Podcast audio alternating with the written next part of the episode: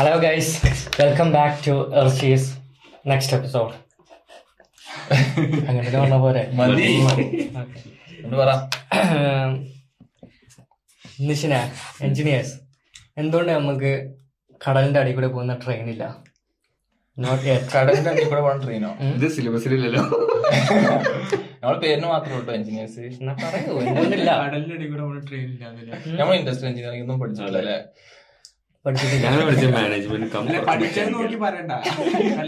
അല്ലേ എവിടെ എവിടെ ഇല്ലാന്ന് നിങ്ങൾ ചോദിക്കണേ? ഇന്ത്യയിലില്ലാന്നാണോ അതോ ലോകത്തില്ലാന്നാണോ മുകളിലൂടെ പോകുന്ന ഫ്ലൈറ്റ് ഉണ്ട്. ലോകത്ത് പല സ്ഥലത്തില്ല. ഈ സാധനം ഉണ്ടല്ലോ. അല്ല ഈ അണ്ടർഗ്രൗണ്ട് മെട്രോ ഒക്കെ അല്ലേ കടലിന്റെ അടി കൂടെ പോണോ ഇല്ല നിങ്ങൾ പറയണേ? ഓക്കെ എഴുപത് ശതമാനം കടലല്ലേ ലോകത്തിൽ. നമ്മളവിടെ മെട്രോ കടലിന്റെ അടി കൂടെ പോലെ വെള്ളത്തിന്റെ അല്ല ഇത് പറയും. എഴുപത് ശതമാനം കടലാണ് ലോകത്തിന്റെ. ഇപ്പൊ ദുബായിൽ ഒരു പ്രൊജക്ട് വരുന്നുണ്ട്. ഇന്ത്യ ഇന്ത്യ ദുബായും കണക്ട് ചെയ്യുന്ന. യെസ് അപ്പോ അത് വന്നിട്ടുണ്ടെങ്കിൽ എങ്ങനെ പറ്റും ഇതിന്റെ അടിയിൽ പ്രഷർ പ്രഷർ ആവുമല്ലോ എത്ര അടി പോകുമ്പോ? അതെങ്ങനെ താങ്ങാ നിഷിന? ഇപ്പൊ ഈ സബ്മറീൻസിന്റെ ഒക്കെ കോൺസെപ്റ്റ് ഇല്ലേ. അതിലെന്താ ചെയ്യുന്നത്? അതേ സെറ്റപ്പ് ഫോളോ ചെയ്യേണ്ടി വരും. പക്ഷെ എത്ര. പോകുന്നുണ്ട്. ഞാൻ ഇൻസ്റ്റാഗ്രാമിലൊക്കെ കണ്ടിട്ടുണ്ട് ഈ അണ്ടർഗ്രൗണ്ട് ഹോട്ടലൊക്കെ അണ്ടർഗ്രൗണ്ടിൽ under water hotel water hotel അതിലൊക്കെ ഒരു പ്രഷർ മെയിന്റെയിൻ ചെയ്യണില്ലേ? ആ ഒരു ഗ്ലാസ് ഇതിൽ. അപ്പൊ അതെന്താ പറയാ അതൊരു അതൊരു ഇത്ര ഫീറ്റ് വരെ പ്രഷർ മാനേജ് പോകുമ്പോ പിന്നെ അത് മാത്രമല്ല എങ്ങനെ ട്രെയിൻ വരിക എത്ര ലെങ്ത് വരും? ഞാനൊരു കാര്യം പറയട്ടെ. ആൾക്കാര് സ്പേസ് നന്നായിട്ട് എക്സ്പ്ലോർ ചെയ്തിട്ടുണ്ട്. സയന്റിസ്റ്റ് ഇവർ പിന്നെ നാസിയ. ഇസ്രോ അവരവിടെ. പക്ഷെ കടലിന്റെ അടിപ്പോഴും ശരിക്കും പോലെ എക്സ്പ്ലോർ ചെയ്യാം. ഒരു വലിയ പോർഷൻ തന്നെ എക്സ്പ്ലോർ ചെയ്യും ബാക്കിയുണ്ട്. More than fifty percent all explore ചെയ്തിട്ടില്ല. ആ എന്താണ്? ആൾക്കാർക്ക് ഇൻവെസ്റ്റ്മെന്റ് ചെയ്യാൻ താല്പര്യമില്ല അല്ലേ?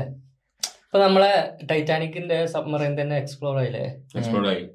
ഇംപ്ലോഡ് ആണ് ആയത് ആ, ഇംപ്ലോഡ് ആയി. ആയി. ഉള്ളോട്ടാണ്. ഓക്കെ ക്രഷ് ആയി. നമ്മളെ ഇതിന്റെ മുമ്പ് ഒരു ഇൻസിഡന്റ് ഉണ്ടായി. ഏത് അറിയാം ആ, ഇപ്പൊ ഒക്കെ കൂടി പോയിട്ട് സിനാസ് അതന്നെ അതന്നെ പറഞ്ഞ. അതാണ്? ടൈറ്റാനിക്കിന്റെ അല്ല സബ്മറൈൻ അല്ല. എന്തിന്റെ പേര് അല്ല അമേരിക്കയിൽ ഇപ്പോഴത്തെ ഇപ്പൊ അടുത്ത് അതെ. അതന്നെ അത് അതിന്റെ പേര് ടൈറ്റാനിക് ടൈറ്റാനിക് കാണാൻ പോകുന്ന. ഇവരെ മിലിറ്ററി സബ്മറൈൻ മിസ്സായി ആരുടെ അറിയോ? ദിനേശന്റെ. ആ കണ്ടുപിടിക്കാൻ പറ്റിയില്ല. എല്ലാരും തെരഞ്ഞു നോക്കി. ആ എത്ര മിലിറ്ററി സബ്മറൈൻ എത്ര മിലിറ്ററി സബ്മറൈനൊക്കെ എത്ര താഴോട്ട് പോവാൻ നേവിയുടെ? അല്ലേ അതൊക്കെ എങ്ങനെ കണ്ടുപിടിക്ക? സബ്മറൈന്റെ കേസ് പറഞ്ഞപ്പോ അവരുടെ ഖത്തറിന്റെ കേസ് അറിഞ്ഞില്ലേ? ആ ഞാൻ അങ്ങോട്ടാണ് വരുന്നത്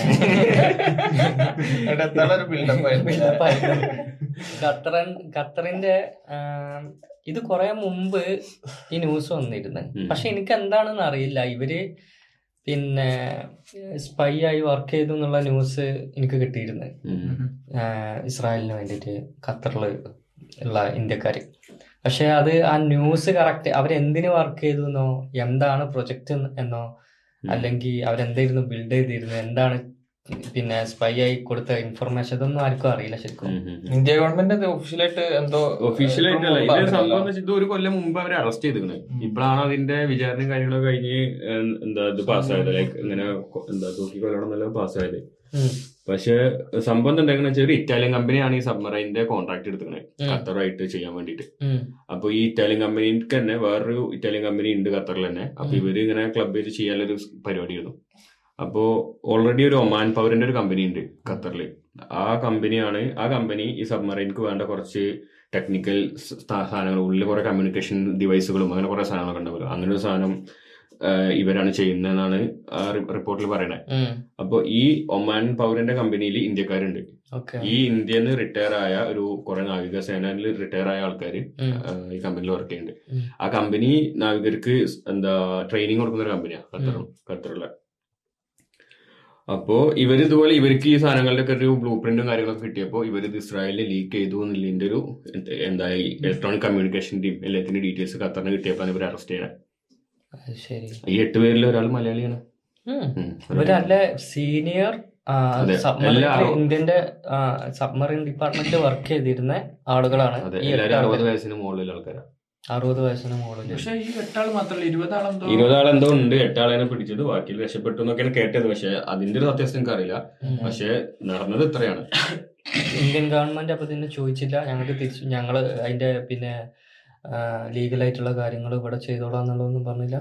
അവരൊന്നും പറഞ്ഞിട്ടില്ല. അവരെന്തൊക്കെയോ ഇടപെടൽ നടത്തുന്നുണ്ടെന്നാ പറഞ്ഞു പക്ഷെ ഖത്തർ ഇതുവരെ അതിനോട് സഹകരിച്ചിട്ടില്ല.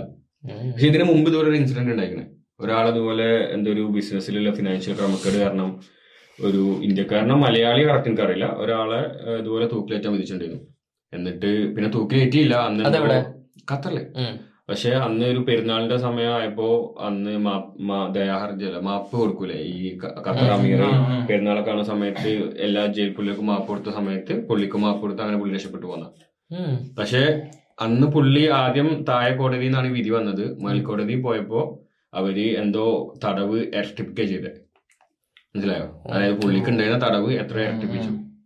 എന്നിട്ടാണ് വധശിക്ഷ വിധിച്ചത്. അപ്പൊ ഇപ്പത്തെ കേസിൽ ഇതാണ്. താഴെക്കോടതി നിന്നാണ് ഇവർക്ക് വധശിക്ഷ വിധിച്ചേക്കുന്നത് അപ്പൊ ഇനി ഇന്ത്യ പറയുന്നത് മേൽക്കോടതി പോവും അപ്പീൽ കൊടുക്കും. അവിടെ ഇന്ത്യൻ എംബസി ഒക്കെ ഉണ്ടല്ലോ. അപ്പൊ അവർ പറയുന്നത് അങ്ങനെയാണ്. പക്ഷെ മേൽക്കോടതി പോയാൽ ഇത് ശിക്ഷ ഇരട്ടിപ്പിക്കുവോ എന്താന്ന് അറിയില്ല. ഖത്തറിന്റെ പാസ്റ്റ് അങ്ങനെയാണ് പറയുന്നത്.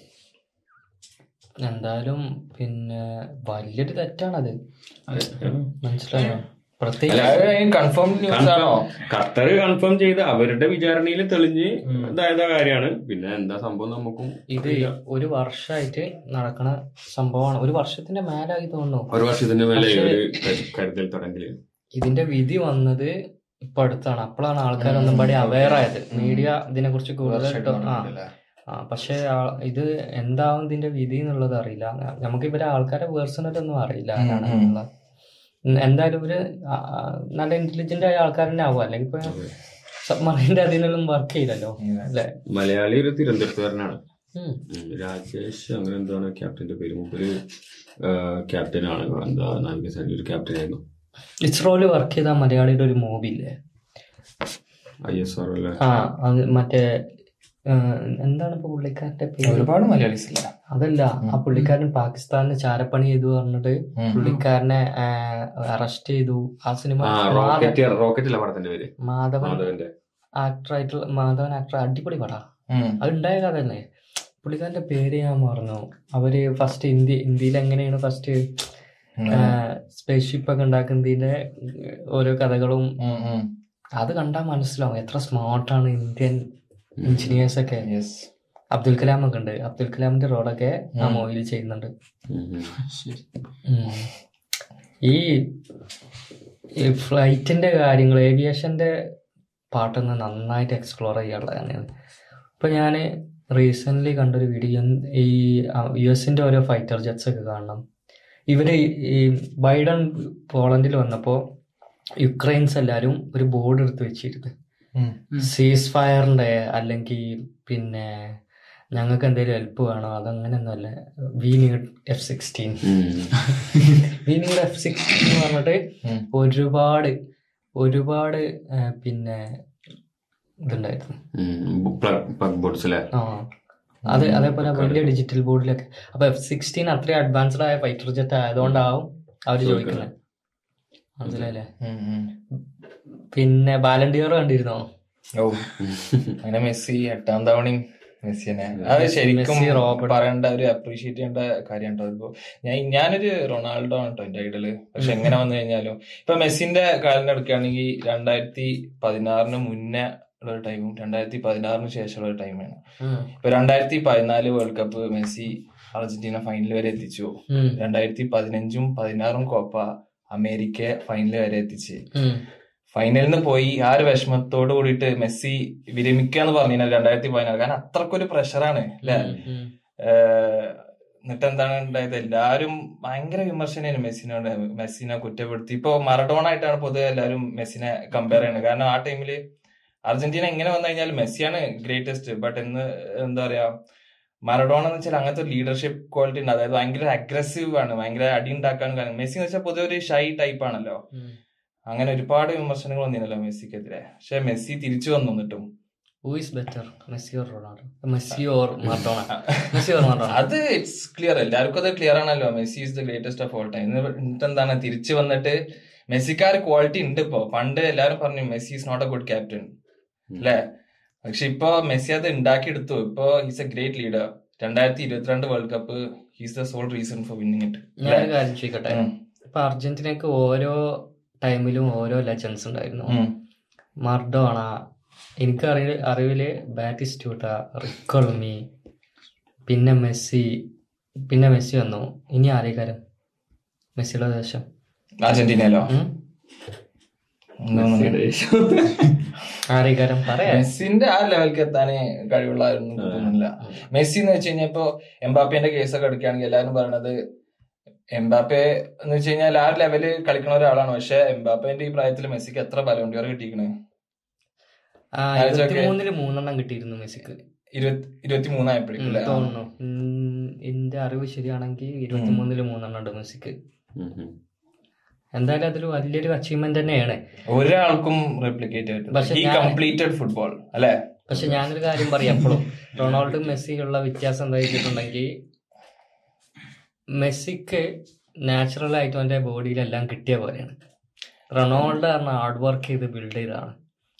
ജോസെ മോറിഞ്ഞ പറഞ്ഞൊരു സം ഒരു ഒരു വേർഡ് ഉണ്ട് വേർഡ്സ് ഉണ്ട് കുറച്ച് മെസ്സിനെ റൊണാൾഡോനെ പറ്റിയിട്ട്.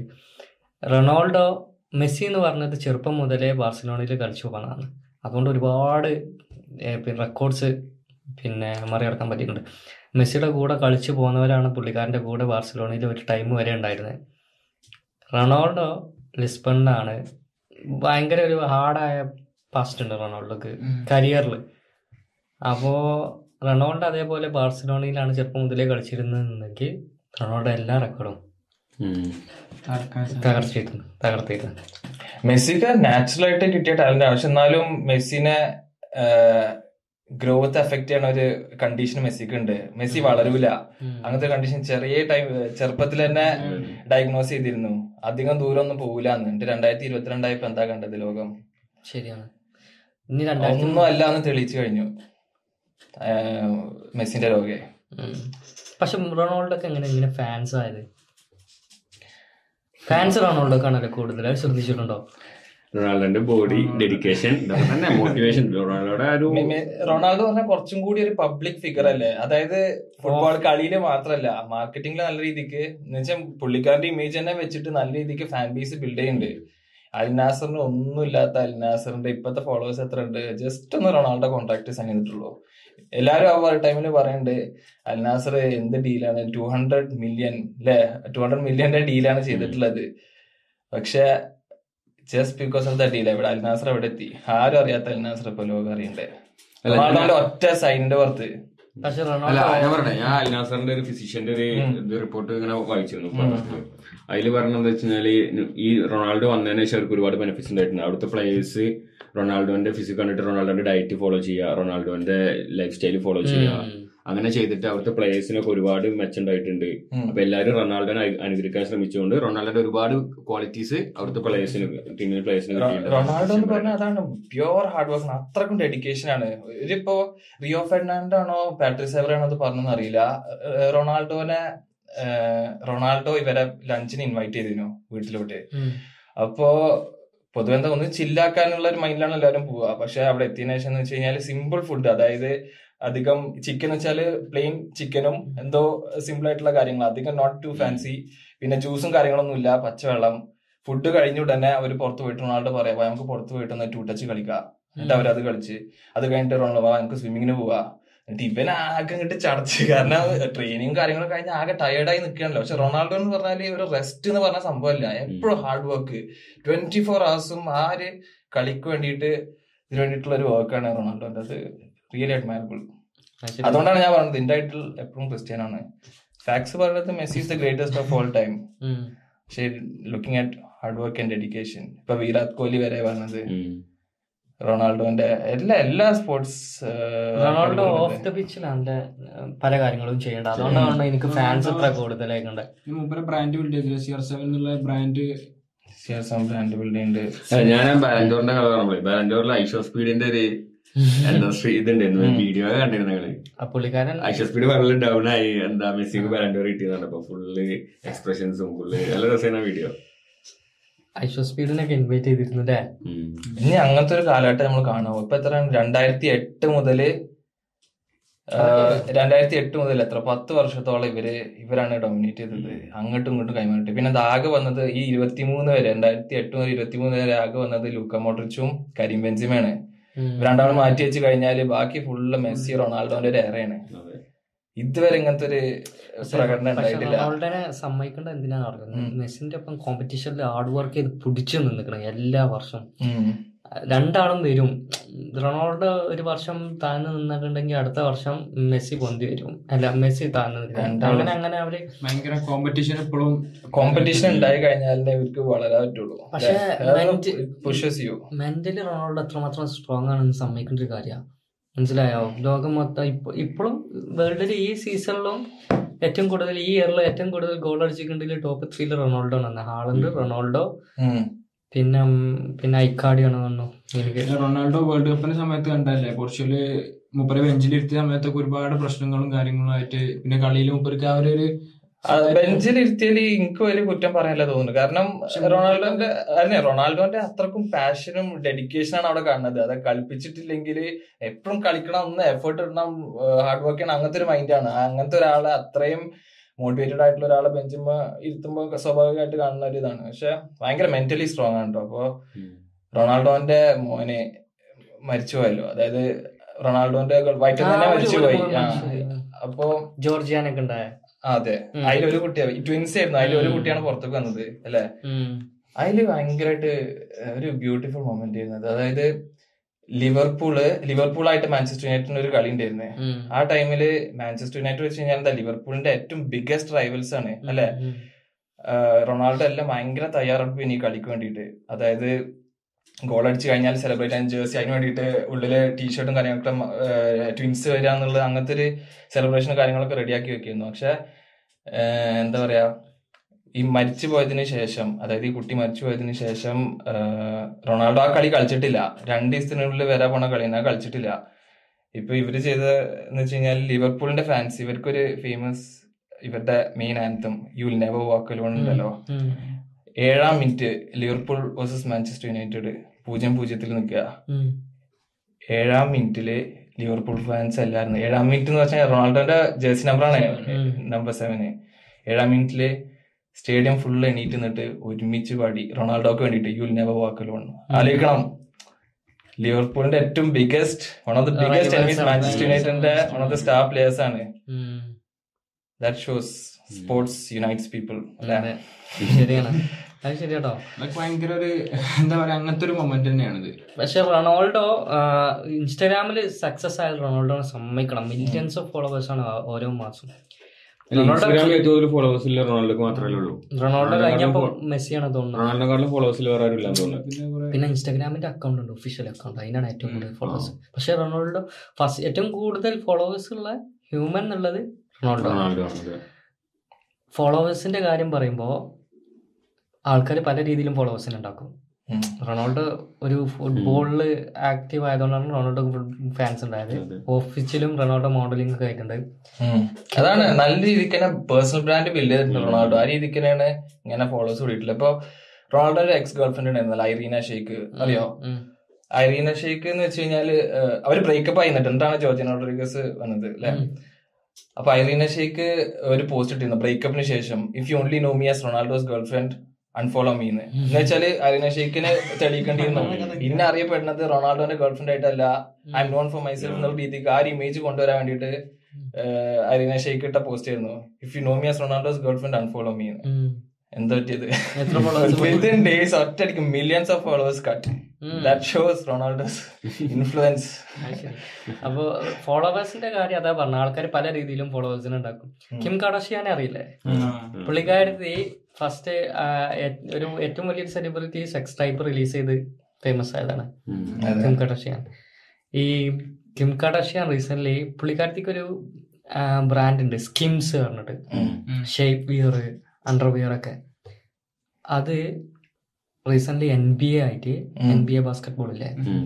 അത് ആയിട്ടൊരു ഡീൽ വെച്ച് മെൻസിന്റെയും വുമൻസിന്റെയും അണ്ടർവെയർ അവരെ പ്രൊവൈഡ് ചെയ്യാം പാർട്ണർഷിപ്പ് കൊളാബറേഷൻ.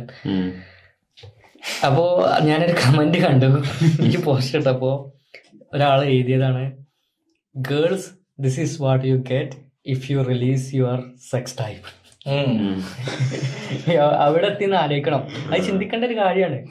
മനസ്സിലായില്ലേ? ഏഹ് കിം കാർഡഷ്യാൻ സെക്സ് ടൈപ്പ് റിലീസ് ചെയ്തു ഇവിടെ എത്തി. മനസ്സിലായി? നാല് ബില്യൺ ഡോളേഴ്സ് ആണ് ഇന്ന് സ്കിംസിന്റെ വാല്യുവേഷൻ. നാല് ബില്യൺ സ്കിംസ് മാത്രം. അവൾക്ക് എത്ര ഫോളോവേഴ്സ് ഉണ്ട്? ഓൾമോസ്റ്റ് ഫോർ ഹൺഡ്രഡ് മില്യൺ ആണോ ത്രീ ഹൺഡ്രഡ് മില്യൺ ആണോ എന്നറിയില്ല. ഉണ്ട്. മനസ്സിലായില്ലേ? അപ്പോ ഓരോരുത്തർ അവരെ ബ്രാൻഡ് ബിൽഡ് ചെയ്യണം എന്നുണ്ടെങ്കിൽ പല രീതിയിലാണ്. ഈ ഒരു രണ്ടായിരത്തിലൊക്കെ ഇങ്ങനത്തെ ആൾക്കാർ ഈ കോമേഡിയൻസ് അവരൊക്കെ വന്നിരുന്ന ടി വി ടെലിവിഷൻ പ്രോഗ്രാംസിലായിരുന്നു പല രീതിയിലും. ഇപ്പൊ പല ഇപ്പൊ എങ്ങനെയൊക്കെ ഇപ്പൊ പൊട്ടത്തരം കാട്ടിയാലും ബ്രാൻഡ്സ് ബിൽഡ് ആവും. ഇല്ലാവും. മനസ്സിലായില്ലേ? ഇപ്പൊ ഐഷോ സ്പീഡിന്റെ ഇത് അങ്ങനെ. സ്ട്രീമർ ആയിട്ട്. തൊപ്പി. തൊപ്പി. തൊപ്പി. അങ്ങനത്തെ ഓരോന്ന് കാണിച്ചു കൂട്ടിയിട്ട് ഇങ്ങോട്ട് ക്ലിക്ക് ആവുന്നെ ആ. തൊപ്പി മലയാളം ആണ്. മനസ്സിലായില്ലേ? തൊപ്പി റിബൽ? എന്നുള്ള രീതിയിലാണ് ആൾക്കാര് ഈ യങ് ആയിട്ടുള്ള എന്താ പറയുക ഒരു ഏജിനും അപ്പുറത്തുള്ള ആൾക്കാർക്ക് ഡൈജസ്റ്റ് ചെയ്യാൻ പറ്റില്ല തൊപ്പിനെ. ഒരു സെറ്റ് ഓഫ് ഏജ് ഗ്രൂപ്പിന് മാത്രമേ ഡൈജസ്റ്റ് ആവുള്ളൂ. അത് അവരുടെ ഇടയിൽ നിന്ന് ഒരു റിബൽ എന്നുള്ള രീതിയിലാണ് അവർ തൊപ്പിനെ കാണുന്നത്. അതുകൊണ്ടാണ് തൊപ്പിക്ക് ആ ഒരു ഫെയിം കിട്ടിയതും എന്താ ആ രീതിക്ക് തൊപ്പി ഹിറ്റ് ആയത് അതുകൊണ്ടാണ്. യു എസിൽ ഒരുപാട് സ്ട്രീമേഴ്സ് ഉണ്ട്. നല്ല popular Adin Ross Adin Ross നല്ല ഫേമസ് ആണ്. കായ്സനാത്ത് കായ്സനാത്ത് ഏഴ് ദിവസം ജയിലിന്റെ ഉള്ളിൽ കയറിയിട്ട് സ്ട്രീം ചെയ്ത് അവരൊക്കെ ട്വിച്ചിലാണ് സ്ട്രീം ചെയ്യുന്നത് കായ്സനാത്ത് എയ്ഡിൻ പിന്നെ കിക്ക് എന്ന് പറഞ്ഞ പുതിയ പ്ലാറ്റ്ഫോം ഉണ്ട്. ഇവരൊക്കെ ട്വിച്ചിലായിരുന്നു മുമ്പ് സ്ട്രീം ചെയ്തത്. ട്വിച്ച് ആമസോൺ ആമസോൺ മേടിച്ചൊരു സ്ട്രീമിംഗ് പ്ലാറ്റ്ഫോമാണ് അപ്പോൾ ടിച്ച് ഇവർക്ക് ഒരുപാട് സബ്സ്ക്രൈബ് ഈ സ്ട്രീമേഴ്സിന് അധികം അധികം ബെനിഫിറ്റ്സ് ഒന്നും ഇല്ലാത്തപ്പോൾ പുതിയ സ്ട്രീമിംഗ് പ്ലാറ്റ്ഫോംസ് വന്നു. അപ്പോൾ കിക്ക് അങ്ങനെ വന്നാണ്. കിക്ക് ഹൺഡ്രഡ് മില്യന്റെ ഡീലൊക്കെയാണ് ഓരോരുത്തർക്ക് കൊടുക്കുന്നത്. ഹൺഡ്രഡ് മില്യൺ ഡീൽ ഈ പ്ലാറ്റ്ഫോമിൽ മാത്രം സ്ട്രീം ഞങ്ങളുടെ ഓഡിയൻസിനെ മാത്രം കൊണ്ട് കൊണ്ടുവരും ഒരു ക്യു ഐ സി പറഞ്ഞൊരു സ്ട്രീമർ ഉണ്ട്. ഒന്നുമില്ല. അവരൊക്കെ വെറുതെ സ്ട്രീം ചെയ്യുക. ഒറ്റക്കുള്ളൂ അവരെ ഒറ്റയ്ക്ക് മാത്രം. അവരെ അവേഴ്സ് ഇരുന്ന് സ്ട്രീം ചെയ്യും ഗെയിം കളിക്കും റിയാക്ട് ചെയ്യും. ഹൺഡ്രഡ് ആൻഡ് ടെൻ മില്യന്റെ ഡീലാണ് പുള്ളിക്കാരൻ ചെയ്തത്. രണ്ട് വർഷത്തിന് ഒരു വർഷത്തിന് എങ്ങാനും. അല്ല, എനിക്ക് തോന്നുന്നു നമ്മളെ നാട്ടിൽ നമ്മളെ ഒരു സെറ്റപ്പ് ഒക്കെ എന്താ വെച്ചാൽ ആളുകൾ ഗെയിമിങ്ങിനൊന്നും ഇപ്പോഴും ഒരു പ്രൊഫഷണൽ ആയിട്ട് ഒരു സെറ്റപ്പ് ആയിട്ട് അംഗീകരിക്കണില്ല. ഓരോരുത്തര് ഗെയിമിംഗ് എന്നൊക്കെ പറഞ്ഞാൽ വെറും ഒരു ലെഷർ ആക്ടിവിറ്റി മാത്രമായിട്ടാണ് കാണാൻ ശ്രമിക്കുന്നത് ഇപ്പോ എന്താണ് ഒരു യൂട്യൂബർ ഉണ്ടല്ലോ എന്താണ് കാസ്ട്രോ ഇതേപോലെ മലയാളത്തിൽ ഗെയിമിംഗ് കാര്യങ്ങളൊക്കെയാണ് സ്ട്രീം ചെയ്യുന്നത് അത്യാവശ്യം നല്ല രീതിയിൽ ഇപ്പൊ സെറ്റിലായി കാര്യങ്ങളൊക്കെ. ഒരുപാട് ഫാൻ ഫോളോയിങ് ഉണ്ട്. അപ്പോ ആളുകൾ എനിക്ക് തോന്നുന്നത് ഇപ്പൊ ഇനി കൂടെ കൂടെ അതൊക്കെ അംഗീകരിച്ച് തുടങ്ങുന്നു. അല്ലേ? ഒരു ടൈമിൽ മൊത്തം എല്ലാവരും എഞ്ചിനീയർ ആവണം എല്ലാവരും മെഡിക്കൽ ഫീൽഡിലേക്ക് പോകണം. അങ്ങനത്തെ ഒരു സെറ്റപ്പാണ് പൊതുവെ പാരന്റ്സിനായാലും പിന്നെ സൊസൈറ്റിക്കായാലും അതൊരു നല്ലൊരു കാര്യം എന്ന് എല്ലാവരും പറയുന്ന ഇത്തരം കാര്യങ്ങൾ തന്നെ എഫേർട്സ് കുറഞ്ഞു വരികയാണ് ആൾക്കാരുടെ പണിയിൽ ഇപ്പൊ എലൻ മസ്ക് റീസെന്റ് യു കെയിൽ വെച്ചിട്ടൊരു എ ഐന്റെ സബ്മിറ്റ് ഉണ്ടായിരുന്നു. അപ്പോൾ ഋഷി സുനാക്കും പുള്ളിക്കാരനും ഇരുന്ന് സംസാരിച്ചിരുന്നത് അതിൽ പറയുന്നുണ്ട് ഇനി ഫ്യൂച്ചറിൽ നമുക്ക് വേണമെന്നുണ്ടെങ്കിൽ പണിയെടുത്താൽ മതി. നമുക്ക് ബോറടിക്കുമ്പോൾ ബാക്കിയൊക്കെ എ ഐ നോക്കിക്കോളും. ഒക്കെ ഫെസിലിറ്റേറ്റ് ചെയ്യണം നമുക്ക് വേണ്ടിയിട്ട്. എന്തൊക്കെ ചെയ്യണം? അപ്പൊ ചെയ്യും? റീപ്ലേസ് ചെയ്യുന്ന രീതിക്കല്ലേ പറഞ്ഞത്? So what be the future like ഞാൻ പറഞ്ഞുതരാം. എ ഐ ജോലിനെ ബാധിക്കുന്നു പറയുന്നത് ശരിയാണ്. പക്ഷെ ആർക്കാ കൂടുതൽ ബാധിക്കുക അറിയോ? എ ഐ പ്ലാറ്റ്ഫോംസ് അല്ലെങ്കിൽ എ ഐ ടൂൾസ് എങ്ങനെ കൺട്രോൾ ചെയ്യാം? അല്ലെങ്കിൽ എങ്ങനെ അത് മാനേജ് ചെയ്യാമെന്ന് അറിയാത്തവർക്കാണ് അത് ബാധിക്കാം. അല്ല ഇപ്പൊ ഞാൻ പറയാം. ഇപ്പൊ ഞാൻ വർക്കുന്ന ലോജിസ്റ്റിക്സിലാണ്. എന്റെ ഒന്നും എന്തായാലും എ ഐ കൊണ്ട് ഓട്ടോമേറ്റ് ചെയ്യാൻ പറ്റില്ല. കാരണം ഞാൻ ഓൾറെഡി എ ഞങ്ങളുടെ കമ്പനിയിൽ ഓൾറെഡി എ യൂസ് ചെയ്യുന്നുണ്ട്. ആ എ ഐന്റെ പുറമെ വരുന്ന കുറെ പ്രശ്നങ്ങളുണ്ട്. അത് റിയൽ ലൈഫ് പ്രശ്നങ്ങളാണ്. ഫോർ എക്സാമ്പിൾ ട്രക്ക് നമ്മൾ ലോഡ് ചെയ്യുമ്പോൾ ആക്സിഡന്റ് ആവുക ട്രക്കിൽ ലോഡ് ചെയ്യാൻ പറ്റാണ്ടിരിക്കുക അല്ലെങ്കിൽ പറഞ്ഞ ടൈമിൽ ട്രക്ക് എത്താണ്ടിരിക്കുക. അതൊന്നും ഒരിക്കലും എ ഐക്ക് ഡിറ്റക്ട് ചെയ്ത് അതിനനുസരിച്ച് ഫീഡ്ബാക്ക് കൊടുക്കാൻ പറ്റില്ല. അത് നമ്മൾ ഹ്യൂമൻ ഇന്റർവെൻഷൻ ഇപ്പം നെസറാണ് കാരണം അത് റിയൽ ടൈം ആയിട്ട് അപ്പൊ തന്നെ ഡാറ്റ മീൻസ് അവിടെ എന്താണ് ഇൻസിഡന്റ് നടന്നത് അതിനനുസരിച്ച് ഒരു എന്താ ഇൻപുട്ട് നമ്മൾ കൊടുക്കണം. പക്ഷെ അത് എന്ന് പറഞ്ഞു കഴിഞ്ഞാൽ ഇപ്പൊ നമുക്ക് അതുപോലത്തെ റീസൺ ഇൻഷുറൻസ് ഉണ്ടാവാം അല്ലെങ്കിൽ യൂണിക് ആയിട്ട് ഇൻസിഡന്റ് ആവാം. അപ്പൊ അങ്ങനത്തെ ഇൻഷുറൻസിന്റെ ബേസിൽ നമ്മൾ പല ടീംസ് ആയിട്ട് കൊളാബറേറ്റ് ചെയ്തിട്ടാണ് എന്താ അതിനൊരു സൊല്യൂഷൻ കണ്ടെത്തുന്നത് അപ്പൊ അത് ഇന്റർ അഭിപ്രായത്തിൽ എന്തായാലും ഒരു ഹ്യൂമൻ ഇന്റർഫെയർ ഇല്ലാതെ ഒരിക്കലും അത് അത്രയും മീൻസ് ഒരു അൺടച്ചബിൾ ആയിട്ട് ഉള്ളൊരു എന്താ സൊല്യൂഷൻ അവിടെ കണ്ടുപിടിക്കാൻ പറ്റില്ല. എക്ക് മാത്രം ചെയ്യാൻ പറ്റാത്തൊരു എന്താ ഫീൽഡാണ് ഇപ്പൊ ഞാൻ ലോജിസ്റ്റിക്സിൽ വർക്ക് ചെയ്യുന്ന ഫീൽഡാണ് എന്റെ അഭിപ്രായത്തിൽ അതൊക്കെ വരുന്നതുകൊണ്ട് എന്താ വെച്ചാ എനിക്ക് തോന്നുന്നത് ആ, അതൊരു എനിക്ക് വലിയൊരു ടാസ്ക് ആയിട്ട് തോന്നുന്നില്ല. മനസ്സിലായോ? ഇൻ- എന്റെ അഭിപ്രായത്തിൽ കുറച്ച് ഓൾമോസ്റ്റ് ഹ്യൂമൻലി പോസിബിൾ ആയിട്ടുള്ള എല്ലാ കാര്യങ്ങളും എ ചെയ്യും. ഇപ്പൊ എന്റെ വർക്ക് ചെയ്യണമെന്ന് വെച്ചാൽ ഇപ്പൊ ഒരുപാട് ഇപ്പൊ കാറ്റിനെ ഡിറ്റക്ട് ചെയ്യണം. അപ്പൊ ഒരുപാട് കാറ്റിന്റെ ഇമേജസ് നമ്മൾ അപ്ലോഡ് ചെയ്യുമ്പോൾ അപ്പൊ എ ഡിറ്റക്ട് ചെയ്യണം. ഇതാണ് കാറ്റ്. അപ്പൊ അതേപോലെ എനിക്ക് തോന്നുന്നു ഇങ്ങനത്തെ ഇൻസിഡൻസ് ഒരുപാട് എന്ത് സംഭവിച്ചു? ആ ഇൻസിഡൻസിന്റെ റിസൾട്ടും കാര്യങ്ങളൊക്കെ പറയും. ചിലപ്പോ അയക്ക് അത് ഇപ്പൊ റീസെന്റ് ഒരു ഇൻസിഡന്റ് നടന്നു. അത് എങ്ങനെ ആക്ഷൻ ചെയ്യണം എന്നുള്ളത് ചിലപ്പോഴും. സ്റ്റാർട്ടിംഗ് ആണല്ലോ. അതായത് ഇനിയിപ്പോ ഫ്യൂച്ചറിൽ എങ്ങനെ ആക്കും ഇത് ഇങ്ങനെ അഡ്വാൻസ് ചെയ്ത് വരാൻ പോണുള്ളൂ. ഇപ്പൊ തന്നെ chat G G P T ഫോറിൽ എത്രങ്ങാനും പ്ലഗിൻസും കാര്യങ്ങളും വെബ് ബ്രൗസിംഗ് വന്നിട്ടുണ്ട്. പിന്നെ ഡേറ്റ അനലൈസ് ചെയ്യാൻ ഇപ്പൊ കോഡ് ഇന്റർപ്രേറ്റർ വന്നിട്ടുണ്ട് ജി പി ടി ഫോറിൽ അല്ലെ? ഏതൊരു ഫയലിൽ എക്സിൽ കാര്യങ്ങളും ഡേറ്റ വെച്ചിട്ട് അപ്ലോഡ് ചെയ്ത് കഴിഞ്ഞാൽ പ്യുവർ ഇൻസൈറ്റ്സും കാര്യങ്ങളൊക്കെ അവർ പറഞ്ഞുതരും. ബേസിക്കലി ഞാൻ ചെയ്യണ പണിയാണത്. അല്ല ഞാനിപ്പോ ടെസ്റ്റ് ചെയ്ത് നോക്കി. ആസ് ഓഫ് നൗ അതിന് റീപ്ലേസ് ചെയ്യാൻ പറ്റൂല. പക്ഷെ ഇത് ഇങ്ങനെ ഡെവലപ്പ് ചെയ്ത് ഡെവലപ്പ് ചെയ്ത് വന്നു കഴിഞ്ഞാൽ it can become proper data analyst അല്ല ഇപ്പൊ ഞാൻ വേറെ ഞാൻ വേറെ സൈഡ് ഉണ്ടാക്കുന്നു പിന്നെ ഇവിടെ എന്റെ മാനേജർ പറഞ്ഞു എന്താ ഒരു പേഴ്സണൽ എന്താ നമ്മുടെ പേഴ്സണൽ ആയിട്ട് ഒരു സൈഡ് ഉണ്ടാക്കണം. എന്താണ് ഞാൻ ചെയ്യുന്നത്? എന്തിന്റെ ഒരു പേഴ്സണൽ സൈഡ് അപ്പൊ ഞാൻ ചോദിച്ചു കഴിഞ്ഞാൽ ചാറ്റ് ജി പി ടിയിൽ സി വി കോപ്പി പേസ്റ്റ് ചെയ്തു. എന്നിട്ട് ചാറ്റ് ജി പി ടി പറഞ്ഞു ഇത് മനസ്സിലായെന്ന് ചോദിച്ചു. ചാറ്റ് ജി പി ടി പറഞ്ഞു കൈ അണ്ടർസ്റ്റാൻഡ് സി വി എന്ന് പറഞ്ഞു. എന്നിട്ട് ഞാൻ പറഞ്ഞു ഒരു വിഷ്വൽ ബേസിക് കോഡ് ഉണ്ടാക്കാൻ പറഞ്ഞു. അതായത് എന്താ പവർ പോയിന്റിന്റെ ഒരു വിഷ്വൽ ബേസിക് കോഡ് ഇത് വെച്ചിട്ട് വൺ സ്ലൈഡ് ഉണ്ടാക്കാൻ പറഞ്ഞു. ആ കോഡ് ജനറേറ്റ് ചെയ്തു. ആ കോഡ് ഞാൻ എന്ത് ചെയ്തു പവർ പോയിന്റ് കൊണ്ടുപോയി ഇട്ടിട്ട് റൺ ചെയ്തു. ഒരു സ്ലൈഡ് ഉണ്ടായി. അതായത് ഇതിന്റെ ഉം. സി Visual വിന്റെ basic എല്ലാ ഡീറ്റെയിൽസും വെച്ചിട്ട് ഒരു സ്ലൈഡ് അവിടെ ഉണ്ടായി. ആ സ്ലൈഡ് ഞാൻ കൊടുത്തത് എന്റെ മാനേജറിന്. അപ്പോ അത്ര സിമ്പിൾ ആയി. കാരണം എനിക്കത് സ്ലൈഡ് ഉണ്ടാക്കണ്ട ടൈപ്പ് ചെയ്യേണ്ട ഉണ്ടാക്കണ്ട. എല്ലാ സി വിന്റെ ഓൾറെഡി സി വി ഉണ്ടായിരുന്നു. ആ സി വിന്ന് ചാറ്റ് ജി പി ടി വെച്ച് ഡയറക്ടർ സ്ലൈഡ് ജനറേറ്റ് ചെയ്ത് കൊടുത്തിയാ. കോഡിങ് ഏറ്റവും സുഖം. ഓ ഇപ്പൊ ഒന്നും ചെയ്യണ്ടല്ലോ. ഒരു എറർ വന്നിട്ട് ഞാൻ പറഞ്ഞ ആസ് ഓഫ് നൗ അത് റീപ്ലേസ് ആയിട്ടില്ല. ഇതിപ്പോ നമുക്ക് ചെയ്യുന്ന ഗുണമാണല്ലോ നിങ്ങളിപ്പോ കണ്ടന്റ് ക്രിയേഷൻ ചെയ്യുമ്പോൾ നിങ്ങൾക്ക് ഒരുപാട് യൂസും കാര്യങ്ങളും. ഇപ്പൊ ഫ്യൂച്ചറിൽ എന്തായിരിക്കും അവസ്ഥ. സ്ക്രിപ്റ്റ് ക്ലയൻസിന് ഡിപെൻഡ് ഡിപ്പെൻഡ് ചെയ്യേണ്ടി വരുമോ കണ്ടന്റ് ക്രിയേറ്റേഴ്സിനെ ഞാൻ പറഞ്ഞുതരാ. ഞാൻ എനിക്കൊരു വെനസ്വേലയിലുള്ള ഒരു സ്റ്റാഫ് ഉണ്ടായിരുന്നു. അവൾ സ്ക്രിപ്റ്റ് ചെയ്യുന്ന റൈറ്റ് ചെയ്തിരുന്നത് ഇപ്പൊ സ്ക്രിപ്റ്റ്സ് മൊത്തം. അതിന്റെ കറക്റ്റ് ആയ പ്രോംപ്റ്റ് കൊടുത്താൽ പ്രോംപ്റ്റ് എഴുതിയിട്ടുണ്ടെങ്കിൽ ആ രീതിയിൽ ഇങ്ങോട്ട് ടൈപ്പ് ചെയ്ത് തരും. എല്ലാ സ്ക്രിപ്റ്റും ഭയങ്കര വലിയ റവല്യൂഷനാണ് ഉണ്ടാക്കിയത്. Chat G P T introduce ചെയ്ത ഉടനെ തന്നെ ഒരുപാട് ഡൗൺലോഡ്സും കാര്യങ്ങളും പിന്നെ ആളുകൾ അത് അതൊരു ഡെയിലി ലൈഫിന്റെ ഭാഗമാക്കിയാണ് മാറ്റി പെട്ടെന്ന് അക്സെപ്റ്റ് ചെയ്തു ഇവരുണ്ടല്ലോ. അതെ. ഇനിയിപ്പോ ഇത് പെയ്ഡ് ആക്കി കഴിഞ്ഞാൽ ഇവർക്ക് വലിയൊരു റവന്യൂനെ ജനറേറ്റ് ചെയ്യാൻ പറ്റും. കാരണം ഇപ്പോ ഇവരിപ്പോ ബേസിക്കലി ചെയ്യണത് എന്താ? എല്ലാരും ഡിപ്പെൻഡന്റ് ആണല്ലോ. G P T three free ആണ്. ഇപ്പൊ എല്ലാരും ഡിപെൻഡന്റ് ആണ് അല്ലെ? എനിക്കൊന്നും ഇപ്പൊ ജി പി ടി എടുത്തു കഴിഞ്ഞു കഴിഞ്ഞാൽ നല്ല രീതിക്ക് തന്നെ ബാധിക്കും. എന്റെ വർക്ക് ആണെങ്കിലും കാര്യം കാരണം അത്രക്കും പ്രൊഡക്റ്റീവ് ആക്കുന്നുണ്ട്. പ്രൊഡക്റ്റീവ് അവേഴ്സ് കൂട്ടാൻ സഹായിക്കുന്നുണ്ട്. ഇപ്പൊ ഈ ടൈമിൽ ഇവർ പെയ്ഡ് ആക്കി കഴിഞ്ഞാൽ എന്താ ചെയ്യുക ബേസിക്കലി എല്ലാരും ഇതിലോട്ട് മാറും. അതാണ് അവരുടെ റവന്യൂ ഈ ഓപ്പൺ ഐ എന്നുള്ള പേര് ആരാട്ടോ എന്ന് പറയും ഇലൺ മസ്ക് അവരെല്ലാം കൂടി ഒരു പിന്നെ നോൺ പ്രോഫിറ്റബിൾ ആയിട്ട് തുടങ്ങാൻ വെച്ചൊരു പദ്ധതിയാണ് ടൂ തൗസൻഡ് ടൂ തൗസൻഡിലാണ് തോന്നുന്നു ഈ പ്ലാനറ്റ് പക്ഷേ ഇലൺ മസ്ക് റീസെന്റ് പറഞ്ഞ അവരെ ഇന്റൻഷനൊക്കെ മാറി ഒരു പ്രോഫിറ്റബിൾ ആയിട്ടുള്ള കമ്പനിയാക്കി മാറി. അതുകൊണ്ടാണ് three hundred ബില്യണോ three hundred three hundred billion dollars ആണ് തോന്നുന്നു. അതിന്റെ ഒരു എഗ്രിമെന്റ് അല്ലേ ചെയ്തത് മൈക്രോസോഫ്റ്റിനായിട്ട് മൈക്രോസോഫ്റ്റ് ഷെയർസ് മേടിച്ചല്ലോ. വേറൊരു കാര്യമുണ്ട്. ഇപ്പൊ നമുക്ക് എന്തെങ്കിലും സാധനം ഫ്രീ ആയിട്ട് കിട്ടിയാൽ നമ്മൾ അതിന്റെ പ്രൊഡക്റ്റ് എന്ന് പറയലുണ്ട് ഇല്ലേ? എങ്ങനെ? ഇപ്പൊ നമുക്ക് എന്തൊരു സാധനം ഫ്രീ ആയിട്ട് product. നമ്മളാണ് അതിന്റെ പ്രൊഡക്റ്റ് അല്ലെ? അപ്പൊ അതേപോലെ തന്നെ ചാറ്റ് ജി പി ടി ത്രീയും ഇപ്പൊ നമ്മൾക്ക് അതിലത് ഫ്രീ ആയിട്ട് തരുന്നത് എന്താ വെച്ച് കഴിഞ്ഞാൽ നമ്മൾ മെഷീനെ പഠിപ്പിക്കുകയാണ്. ഇപ്പൊ നമ്മൾ ഓരോ പ്രോംപ്റ്റ് കൊടുത്ത് നമ്മൾ ഒന്ന് ജനറേറ്റ് ചെയ്യുമ്പോൾ ആ മെഷീൻ ഓട്ടോമാറ്റിക്കായി നിന്ന് ലേൺ ചെയ്യാണ്. അപ്പൊ നമ്മൾ ആ മെഷീനെ ഫീഡ് ചെയ്ത് നമ്മൾ തന്നെ അത് ആ മെഷീനെ പഠിപ്പിച്ചുകൊണ്ടിരിക്കുകയാണ് അപ്പൊ നമുക്കും ബെനിഫിറ്റ് ഉണ്ട് ഓൾക്കും ബെനിഫിറ്റ് ഉണ്ട്. അപ്പോൾ അതാണ് G P T three free ആക്കി തന്നതും പിന്നെ G P T four advanced features ഉള്ളത് അവർ പെയ്ഡ് ആക്കാനുള്ള റീസൺ അതാ അതുകൊണ്ട് ജി പി ടി ത്രീ അല്ലെങ്കിൽ ഇതുപോലത്തെ ഒരു പ്ലാറ്റ്ഫോം എന്തായാലും ഒരു ടൈം വരെ ഫ്രീ ആയിട്ട് തന്നെ ഇരിക്കാം. മെഷീൻ ലേൺ ചെയ്ത് പഠിച്ചിരുന്ന വരെ ഫ്രീ ആയിട്ട് തന്നെ ഇരിക്കുന്ന എന്റെ ഒരു അഭിപ്രായം. ഈ ചാച്ചിപ്പിറ്റിന്റെ കോമ്പറ്റീഷൻ വരുന്നുണ്ട്. X A. മസ്കിന്റെ അത് ഓൾമോസ്റ്റ് അവർ ഇന്നലെ ലോഞ്ച് ചെയ്തു പക്ഷെ ഒരു ഗ്രൂപ്പ് ഓഫ് പീപ്പിളിന് ഫസ്റ്റ് ഒരു ഗ്രൂപ്പ് ഓഫ് പീപ്പിളിനെ വെച്ചിട്ട് ടെസ്റ്റ് ചെയ്യും. ഇനി വലിയ ഒരു മാസ് പീപ്പിളിലോട്ട് വരും. എനിക്ക് കൊണ്ട് എഐനായിട്ട് കോമ്പറ്റ് ചെയ്ത് നിൽക്കാൻ പറ്റിയ അല്ല ചാച്ചിപ്പിറ്റിനായിട്ട് കോമ്പറ്റ് ചെയ്ത് നിൽക്കാൻ പറ്റിയ ഒന്ന് എക്സ് എ ഐ ആവും. ബാക്കിയുള്ളവരൊക്കെ ബിങ്കിന്റെ. അത് പക്ഷെ ചാച്ചി പിട്ടിയുടെ എ പി ഐ എടുത്തിട്ടാണ് അവർ ചെയ്യുന്നത് ബിങ്ക് മൈക്രോസോഫ്റ്റിന്റെ അല്ലേ? വേറെ കുറെ ടൂൾസ് ടൂൾസ് ഉണ്ട്.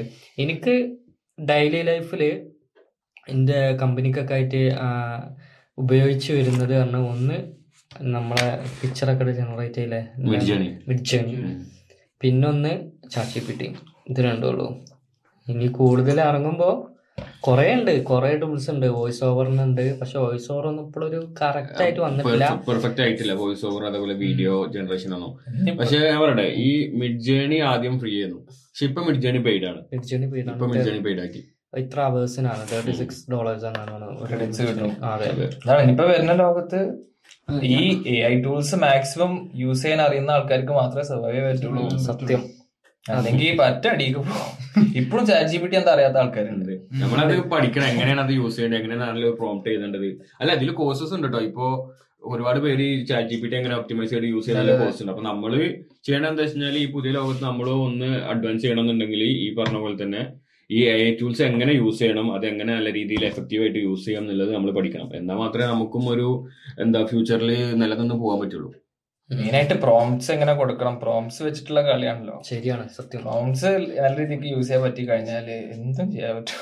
എനിക്ക് തോന്നുന്നത് നമ്മൾ ഒരു ചാറ്റിൽ തന്നെ പോവുകയാണെങ്കിൽ ചാറ്റ് ജി ഓൾമോസ്റ്റ് മനസ്സിലാവും എന്താണ് ഉദ്ദേശിച്ചത് എന്നുള്ളത്. ഞാൻ ഇപ്പോഴും എന്റെ ഹിസ്റ്ററി അങ്ങനെ തന്നെ ഓരോ സെക്ഷൻ വെച്ച് പിന്നെ ആദ്യം മുതൽ പറഞ്ഞു കൊടുക്കണ്ടല്ലോ? ഓരോ സെക്ഷനും സെക്ഷൻ കാര്യങ്ങളായിട്ട്. കാരണം നേരത്തെ പറഞ്ഞത് എന്താണ് അതിന് ഓർമ്മ ഉണ്ടാകും.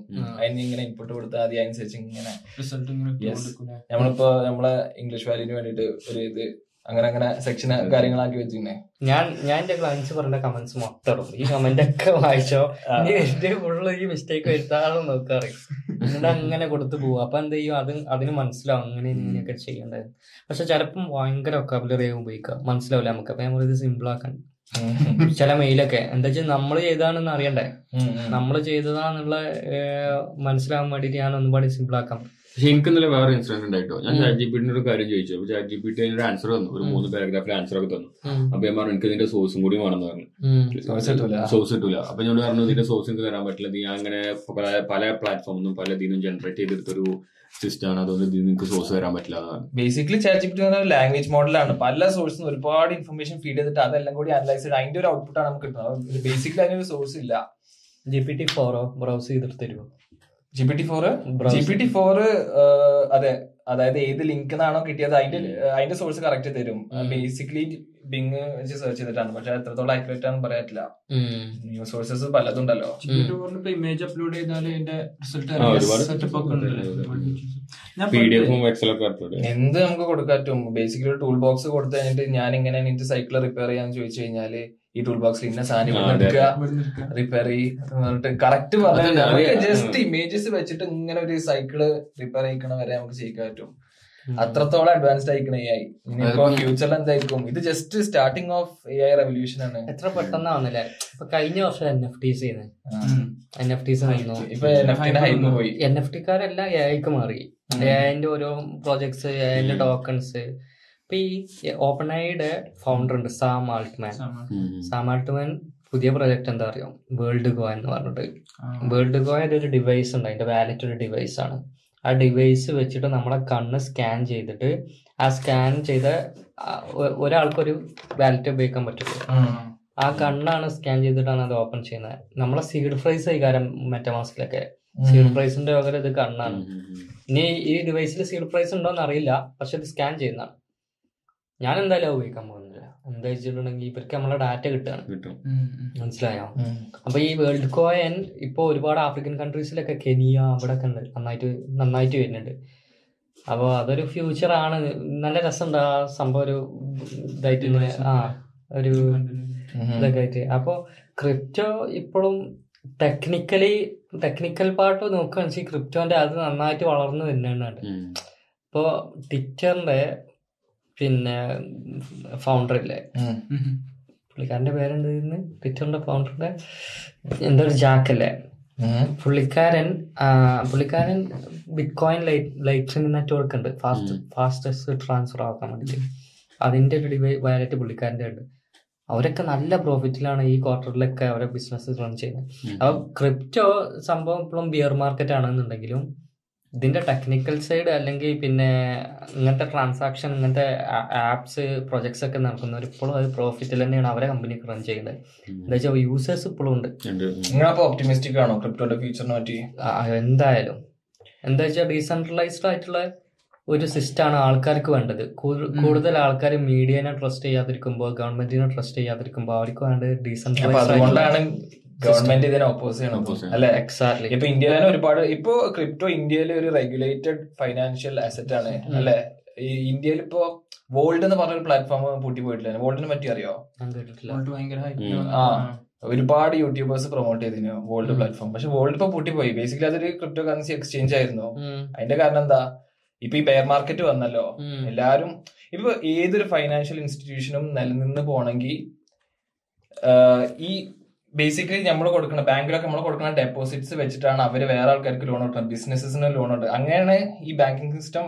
ഫ്ലറിഷ് ചെയ്യണത് ഈ ബാങ്കിലിട്ട് എല്ലാ ആൾക്കാരും ഒറ്റയടിക്ക് പൈസ വലിച്ചു കഴിഞ്ഞാൽ ബാങ്കിന് കൊടുക്കാൻ പൈസ ഉണ്ടാവും. ഉണ്ടാവില്ല ബാങ്ക് അവിടെ കൂട്ടി പോകും. അതേ ഒരു അവസ്ഥയാണ് വോൾഡിന് വന്നത്. അങ്ങനെ വോൾഡ് കൂട്ടി പോയത്.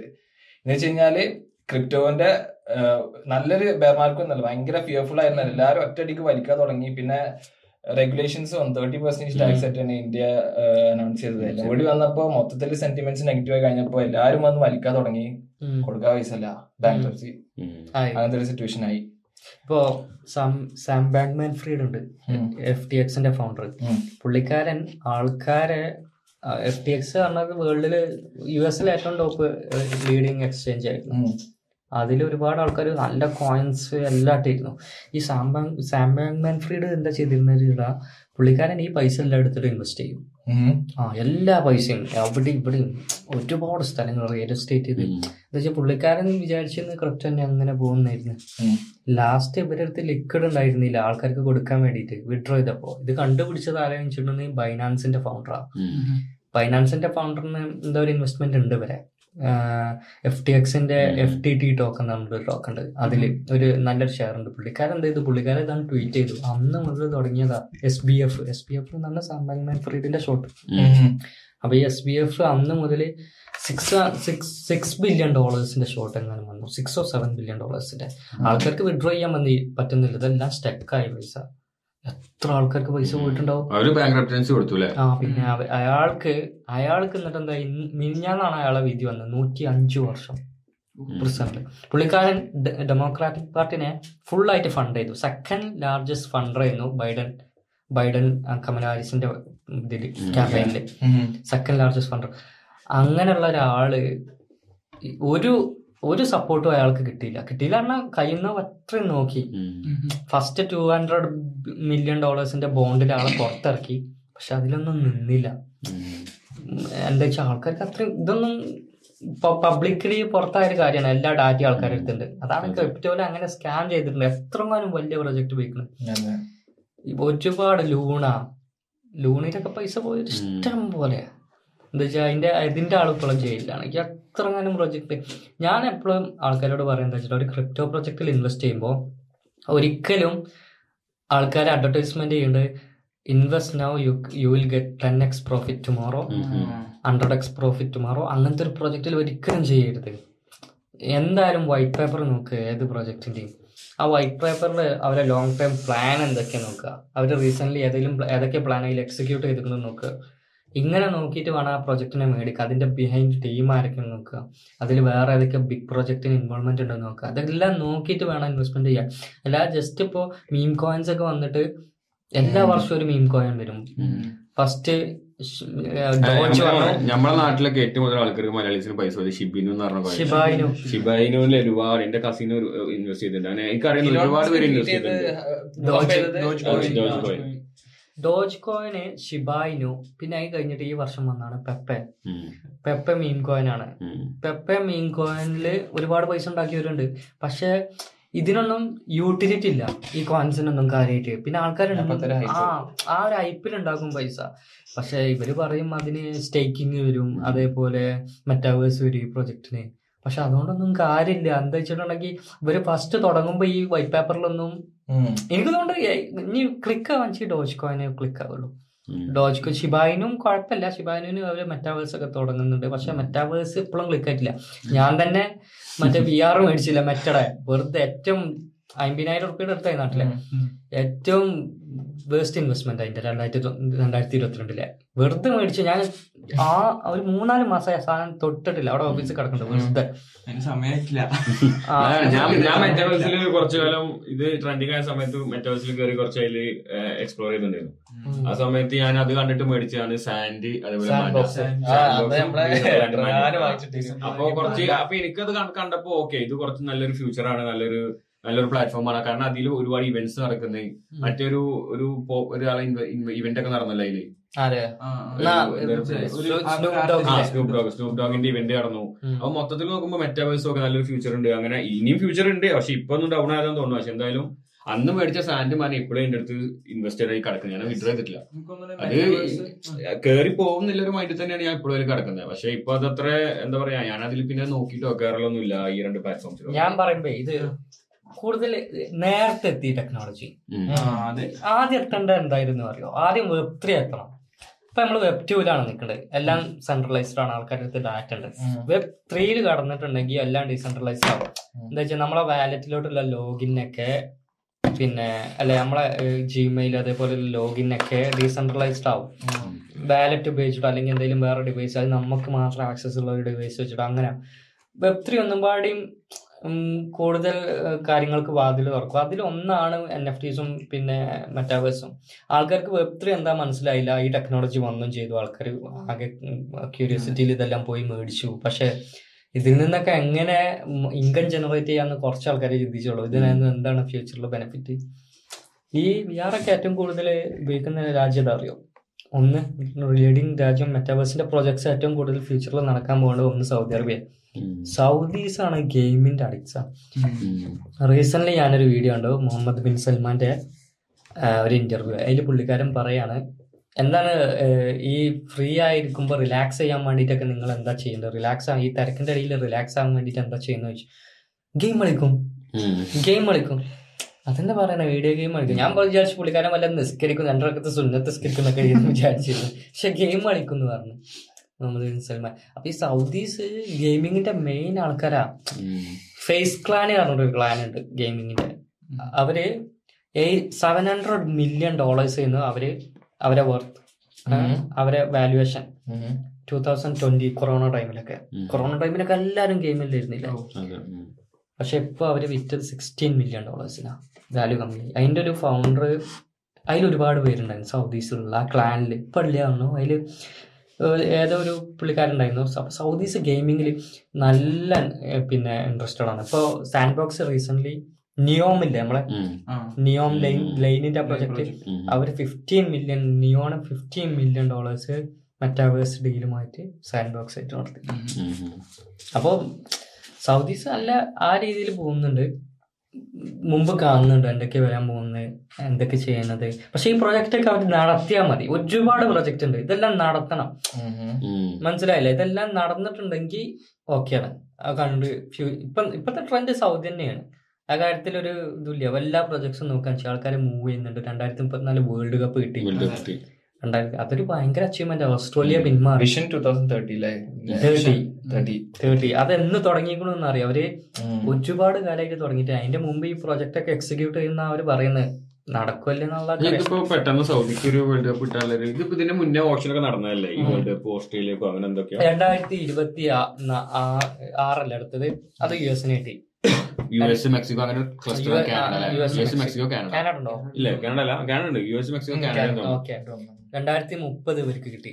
മൊറോക്കോ ഉണ്ടോ ഉണ്ടോ മൊറോക്കോ ഉണ്ടോ മൊറോക്കോ സ്പെയിൻ അങ്ങനെ അവർക്കാരും കിട്ടി അങ്ങനെ ആ ഒരു ഏരിയയിലെ കുറച്ച് കൺട്രീസിനാണ് ആണെന്ന് ഓർമ്മ ശരിയാതെ ഇത് ഇതിൽ ഇതിൽ ബിഡേഴ്സ് ഉണ്ടായിരുന്നത് രണ്ടായിരത്തി മുപ്പത്തിനാലിന് സൗദി ഓസ്ട്രേലിയ ആയിരുന്നു സൗദി കിട്ടി. സൗദി പൈസ എറിഞ്ഞിക്കണോ? പറയാൻ പറ്റൂല. ചെയ്തിട്ടുണ്ടാവും. ഉണ്ടാവണം. കാരണം അല്ല അവർ ഇപ്പൊ തന്നെ എത്രത്തോളം ഫുട്ബോളിന്റെ ആ ഒരു ഇൻഫ്രാസ്ട്രക്ചർ ബിൽഡ് ചെയ്യാൻ കഴിഞ്ഞു. ഞാൻ പറയാലോ ഫ്യൂച്ചറിൽ സൗദി ലീഗ് എന്ന് പറഞ്ഞു കഴിഞ്ഞാൽ ഒരു അടിപൊളി ലീഗാവും. ലീഗാവും. കാരണം അവന്മാര് ഇൻവെസ്റ്റ്മെന്റ് ആണ് ഓരിപ്പോ ചെയ്യണത്. ഇപ്പൊ റൊണാൾഡോനെ കൊണ്ട്. എത്രങ്ങാനും പ്ലേയേഴ്സിനാണ് അവർ കൊണ്ടുവന്നത്. അവർ ഇൻഫ്രാസ്ട്രക്ചർ ബിൽഡ് ചെയ്യണത്. അത്രത്തോളം ആൾക്കാരെ അട്രാക്ട് ചെയ്യാണ്. പക്ഷേ ഈ ഒരു ഈ സെയിം മെത്തേഡ് ട്രൈ ചെയ്ത കമ്പനിയാണ് ചൈനയും ജപ്പാനും. ഫെയിലാണ് സക്സസ് ഒളിമ്പിക്സ് ഒക്കെ നടത്തിയില്ല? അല്ല ഈ ഫുട്ബോളിൽ ഇത്രയും സ്റ്റാർസിനെ. കൊണ്ട് കളിപ്പിക്കാന്ന് പറഞ്ഞു പക്ഷെ അതിന്റെയും അഡ്വാൻസ്ഡ് ആയിട്ടാണ് ഇവർ ചെയ്യുന്നത്. സൗദി. സൗദി. സൗദി. ആദ്യം ചെയ്ത ഏറ്റവും സ്മാർട്ട് മൂവ് എന്താ പറയുക റൊണാൾഡോനെ കണ്ടു കൊടുന്നു. ഫോളോവേഴ്സ് ആയി അവിടെ. ഓഡിയൻസ് ബിൽഡ് ചെയ്തു. സെക്കൻഡ് പിന്നെ അതിനനുസരിച്ച് ഇങ്ങനെ വന്നു. പിന്നെ ഓരോരുത്തർ പോകുമ്പോ പറയില്ല. എന്താ വെച്ചിട്ടാ ഈ പൈസക്ക് വേണ്ടി മാത്രമാണ് ഇവനക്കൊരു കാരണമായി റൊണാൾഡോ കളിക്കണ്ടല്ലോ അവിടെ കളിക്കാൻ. ചില പ്ലേസ് ഈ സൗദി ലീഗിൽ ഏറ്റവും ടോപ്പ് ടീം ഏതാ? അൽ നസർ അൽ ഹിലാൽ പിന്നെ ഒരുപാട് അവർ അവർ ഒരു സിക്സ് ടീമിനെ ടീമിനെങ്ങാനും അവർ നന്നായിട്ടാണ് ബിൽഡ് ചെയ്തു. കോമ്പറ്റീഷൻ വരുത്താൻ വേണ്ടി അത് നല്ലൊരു സ്മാർട്ട് സ്ട്രാറ്റജിയാണ് എന്താ വെച്ചാൽ നാലോ രണ്ടോ രണ്ടോ മൂന്നോ ടീം മാത്രമേ ടോപ്പ് ടീം ഉള്ളൂണ്ടായിരുന്നെങ്കിൽ അവിടെ കോമ്പറ്റീഷൻ ഉണ്ടാവില്ല. എന്നൊന്നും നല്ല കളി കാണാൻ പറ്റില്ല.